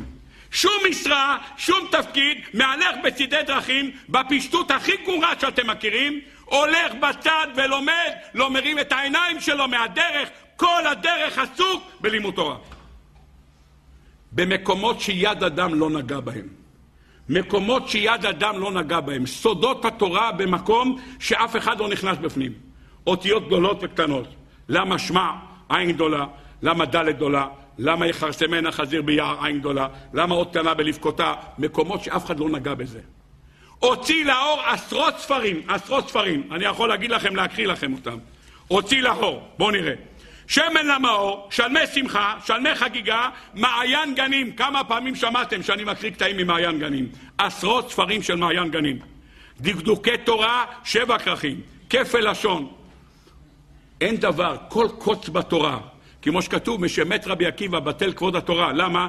כי רבי עקיבא דורש כל קוץ וקוץ בתורה. אין פינה בתורה שהוא לא נגע. אין פינה. שאלת אותו שאלה, אמר אני לא יודע. אין דבר כזה. גם אם הוא לא יודע, מחר יצא ספר על זה. אין דבר כזה. לילות כימים, ימים כלילות, חיבר יום ללילה, לילה ויום, שכנים מדירות ממול אמרו לי, ראית אותו יושב יום ולילה רצוף. אין דבר כזה שינה. תפס ככה, תנומה. אדם שאמר לבן שלו, אתה רואה את הידיים האלה? מעולם לא חטאו. מי מאיתנו יכול להרים את הידיים ולהגיד, הידיים האלה לא חטאו? רבותיי, חז"ל הקדושים אומרים, קשה סילוקם של צדיקים יותר משרפת בית השם אלוקינו. למה? תשובה פשוטה. אומר הגאון מווילנה, כאשר האישה השונמית ראתה, הנה איש קדוש עובר עלינו תמיד, שואלת הגמרא, מאיפה היא ידעה? אומרת הגמרא, לא היה זבוב, לא ראו זבוב על שולחנו. לא ראו זבוב על שולחנו. הנה מתמיד המיטה שלו הייתה נקייה, אומרת הגמרא. אמר, בוא נעשה לו מה? נעשה לו פינה. מה נשים לו שם? נשים לו מיטה, שולחן, כיסא ומנורה. שואל הגאון מווילנה, ומה עם פקס? איפה מאוורר? מזגן? לא צריך עשר שקל, מזגן שעובד כל הזמן. למה? אין שום דבר. למה? למה היא בחרה את אלה, אומר הגאון מווילנה? מיטה, שולחן, כיסא, נר, ראשי תיבות משכן. אמרה, בוא, האדם הזה קדוש כמו בית מקדש. כמו בבית מקדש, אומרת המשנה באבות, לא נראה זבוב בבית המטבחיים, גם אצלו לא רואים זבוב, הוא בית מקדש. בואו נעשה לו פינה, נאחד לו משכן. אני רוצה לומר לכם, בסילוקו מן העולם נחרב בית מקדש. המקום שבו התורה הייתה שרויה בענווה יתרה, אין הקדוש ברוך הוא שם את התורה אלא למי שמשפיל את עצמו. שום גאווה לא הייתה בו. היה מהלך בצידי דרכים עם סנדלים. באת, עצר אותו, שלמה, איפה כתוב זה? דקה קיבלת 12 מקורות. יש כזה דבר בהיסטוריה? אתם מכירים דבר כזה? אחד שיודע חצי ש"ס כבר, מורון ורבונון. כל התורה כולה, מילה אחת לא מצאת ממנו. מילה אחת הוא לא אמר מה הוא יודע, הכל הסתיר את עצמו, הכל בצדי דרכים. גאון הגאונים, קדוש שבקדושים, היה היהודי הזה. רבותיי, הוא כתב צבא. הוא ידע שהוא הולך להסתלק מן העולם. הפרט אולי כותב צבא. הוא כתב צבא. אני רוצה לקרוא קטע מהצבא, כי כשאני קראתי, קראתי אותה בכיתי. מושגים של בן אדם, מה תפקידו בעולם הזה. מה אדם מבקש מהילדים שלו? תמשיכו בדרך, תלמדו עליי משניות, תגידו עליי תהילים, תיתנו צדקה. הוא אומר דבר אחד. אני מקריא לכם רק, הגעתי לימים. מענייני כותב, מתוך ייסורי נפש וגוף, ביד משותקת ובכתב רועד ולא קריא את הדברים הללו. הגעתי לימים שאין בהם חפץ, הוא סבל ייסורים נוראים. ונבחר מוות מחיים, אני מלאה הלכתי וריקה משיבני השם. אך בי ישוב ויהפוך ידו כל היום. הוא ממשיך את הפסוק, וכדומה שאני סובל, כדוגמת מה שנאמר על איוב, שבור חבית ושמור יינה. אין בכוח אנוש לתאר כמה ייסורי נפש וגוף אני סובל רק ביום אחד. ואין משקל שיכול לשקול את האיסורים שלי. ועתה הוכבדו האיסורים יותר ויותר על סכנת חיים. וכל יום הוא משל לאיסורים של מחר. אמרתי לרשום שורות אלו לבניי ולבנותיי, ורעיי וידידיי, ואני אחד מהם. דרך אנשים לכתוב צבא, עם בקשות שיעשו לנשמתם. תעשו בית כנסת, תקנו ספר תורה, תעשו לקחת, תפתחו קרנות. אני לא כן עימדי. שום דבר. מספיק לכם הצער שיש לכם מהמוות שלי, והצער של השיבה, וזה מה שצריך, לא צריך יותר. והצדיקים שביקשו שילמדו משניות לעילוי נשמתם, לא עבורם ביקשו, אלא למען אנשי דורם שילכו להתחבר אליהם ולהטיב דרכיהם. אם הוא לומד משנה לעילוי נשמת הרב שך, אז הוא אומר, הנה, אני חייב הרב שך, אני לומד כל המשניות נשמתו, אז אתה קשור אליו. אבל אדם רגיל, אני למשל, הוא אומר, אדם רגיל, מה אני צריך שיעשו למעני? שילמדו משניות למעני? אני למדתי משניות למען עצמי כל ימי חיי. העידו בלוויה שהוא כל יום גמר 18 פרקים של משניות. מגיל 18 עד גיל 58, אלה תולדות נוח בן נ"ח שנים הוא עשה את זה. כמה שנים זה? 40 שנה, 18 פרקים. לא 18 משניות. אנחנו אומרים שתי משניות, מגיע לנו מדליה, מדליית המשנה היומית. 18 פרקים משניות הוא למד לעילוי נשמתו. ואם הוא ירא מהדין, אחד שמפחד שיהיה לו דין, שישוב בתשובה. ולמה הוא צריך להשליך את החבילה על ילדיו, שהם יעשו את זה בשבילו? תחזור אתה בתשובה, ותשחרר את הילדים שלך לחיים טובים עוד שלום. הרי אני מודיע לכל זרי אחריי, שמדינאיו שמחל על כבודו, אני מוחל לכולם על כל הכיבודים. אתם לא צריכים לעשות בשבילי שום דבר. מי שירצה, בבקשה. אני לא מחייב. אני מוחל על הכבוד שלי. ולכן מה? לאחר השבעה הוא כותב לילדים שלו, יחזור כל אחד מכם לחיים הרגילים כמה שתוכל לעשות ברוגע בלשבה, בלי שום מחשבה של התחייבות. רק אם מרגיש צורך נפשי, שיעשה מה שהוא רוצה. אבל יעשה ברוגע, בשמחה ובנחת. ועתה יש לי להודיע לכל ידידיי ואהוביי, תשמעו משפט של בן אדם, לקבל צמרמורת. להודיע לכל ידידיי ואהוביי נשמות ישראל היקרים לי מאוד. שהיות וסבלתי הרבה בחיי, הן במה שידוע והן במה שלא ידוע, ולא מצאתי שום נוחם בצערי. כל החיים שלי סבל, הוא כותב. אין איתי יודע מה יהיה עמי לאחר פטירתי. לא יודע מה הולכים לעשות איתי. אבל רצוני חזק, להיות משען לכל הסובלים איסורים, בין ברוחניות ובין בגשמיות, אפילו מי שיחשוב שהוא הרשע הכי גדול בעולם. שמעת? אני עבריין מספר אחד, אני? אומר לו כן. מתוך מחשבה להועיל ולא מתוך צער. אם אפשר, שכל מי שמרגיש צער, בגשמיות או ברוחניות, ימחול נא לי להיכנס לחדר בבית לבד. אתה מרגיש צער, קשה לך, אתה סובל. אתה סובל בגלל בעיות רפואיות, אתה סובל בגלל בעיות גשמיות, בגלל בעיות רוחניות, אתה מרגיש שהשטן התלבש עליך, יש לי בקשה. כנס לחדר לבד, קח נר, נר קטן, לא נר נשמה, קטן כזה של ארבע שעות, תדליק עבור נשמתי ותאמר.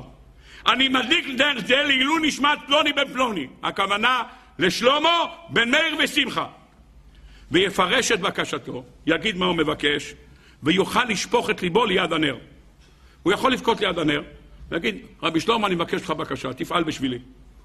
ככל שירצה, אין באריכות, אין בקצרה. אתה רוצה קצר, תדבר איתי קצר, אתה רוצה ארוך, תדבר כזה ארוך. ואם יחשוב שהוא רשע ופושע גדול, מי שחושב שהוא פושע גדול, עבריין גדול, יש בליבי מקום לכל מי שהוא חושב שרשע ופושע, אני מוכן לשמוע את הכל. ומוכן לשמוע הכל ובאריכות. יש הרבה אנשים אומרים, באתי לצייץ משהו עם הרב, הוא אומר, אפשר קצר, קצר, דבר צפוף. הוא אומר, איתי לא לדבר צפוף. היו באים אנשים, בדרך היו מלווים אותו אנשים ומתוודים לפניו על כל העבירות והקשיים שעוברים בחיים, והיית רואה שגמרו לדבר איתו, איזה חיוך קיבלו מאוזן לאוזן. ולא יחוס על טרחתי, אל תחשוב שאתה מטריח אותי. יחוס על עצמו. תבוא תדבר איתי, אל תפחד. ואם יהיה באפשרות בידי להועיל, ארצה מאוד להועיל. ואם לא אוכל להועיל, אקווה לפחות שאעטוף אותו באהבה ובחיבה, לתת לו בלב תנחומים ותקווה טובה. ואם גם זה לא אוכל, מקסימום איליר נר קטן. לא ביקשתי מאה אלף שקל. מה ביקשתי? נר קטן. כמה עולה נר? כמה? שקל? חצי שקל, זה מה שביקשתי. כל זה כתבתי ביישוב הדעת, מתוך הרבה מחשבה והתלבטויות, עד שהעזתי לכתוב דברים אלו, ואקווה להיות לעזר לכל הסובלים ברוחניות ובגשמיות. ממני הנפרד מכם באהבה עצומה, רק בגוף, ונשאר קשור עם כל נשמות ישראל, בלי יוצא מן הכלל, באהבת עולם. זה שלמה אסולין. זה הצדיק הזה שהיה כאן בדור הזה, נחבא אל הכלים, מל"ו צדיקים שבדור שנמצא בכל דור ודור. כרגע לאחר סילוקו, המשפחה נשארה ללא משענת ומשענה. ספינה טרופה בלב ים. אם הוא רוצה לעזור לכולם בלי שום דבר, רק בשביל נר, בואו אנחנו, כל אחד מאיתנו, נמצאים כאן בני המשפחה שלו, שכל אחד יחתום הוראת קבע. מי שלא רוצה לחתום הוראת קבע ורוצה לתת 50 אלף שקל מכה אחת, אנחנו מוכנים לקחת גם בלי הוראת קבע. רק תשלום אחד. כל תשלום שתחפצו ומבקש נר, אל לא נזלזל אפילו לא באלף ולא באלפיים ושלושת אלפים שקל. לא ניתן למשפחה לקרוס. משפחה שהקריבה את חייה למען עלייתו הרוחנית. לא שמו שום דבר על הראש שלו, רק שישב וילמד. אני אומר לכם, שכן ממול אמר לי, ברוך תדע לך, יום ולילה לא ישבותו, הוא לא עלה על יצואו. ישב כל הלילה, הוא נרדם ככה, כן. הוא קם, אחרי זה ראית אותו, הלאה, ממשיך להתנדנד. שעות, ימים, חודשים, שנים, אותו תנוחה. זה האדם הזה שידע את כל התוירו כולו בעל פה, ש"ס, בבלי, ירושלמי, ספרי, ספרו, ניגלה וניסטר! הוא מסר שיעורים בבית אל בתורת הקבלה, אין דבר שהוא לא ידע. הלך כמו שהוא חי, ככה הוא הלך, אף אחד לא ידע. אלפים שהכירו אותו, אלפים שהתפללו איתו, הכירו את הדמות שלו. אני אומר לכם, ביועדי ומכירי, מל"ו צדיקים שבדור, אשרי מי שייקח על עצמו עם כל הקשיים וכל מה שיש לנו, ייקח על עצמו קצת עול, והעול הזה ישים אותו כדי להביא למשפחה מזור ולהביא לה לא רק המכה שהיא חטפה, לא רק החודשים של הצרות, לחלץ אותם ולהביא להם קצת אור בבית. ככה הקדוש ברוך הוא בעזרת השם. אם הוא מציע לעזור לכל אחד ברוחניות ובגשמיות, מי שיעזור למשפחה שלו על אחת כמה וכמה, שהוא יעזור בעזרת השם, שכולנו נזכה לראות בקרוב בביאת גואל צדק במהרה בימינו אמן.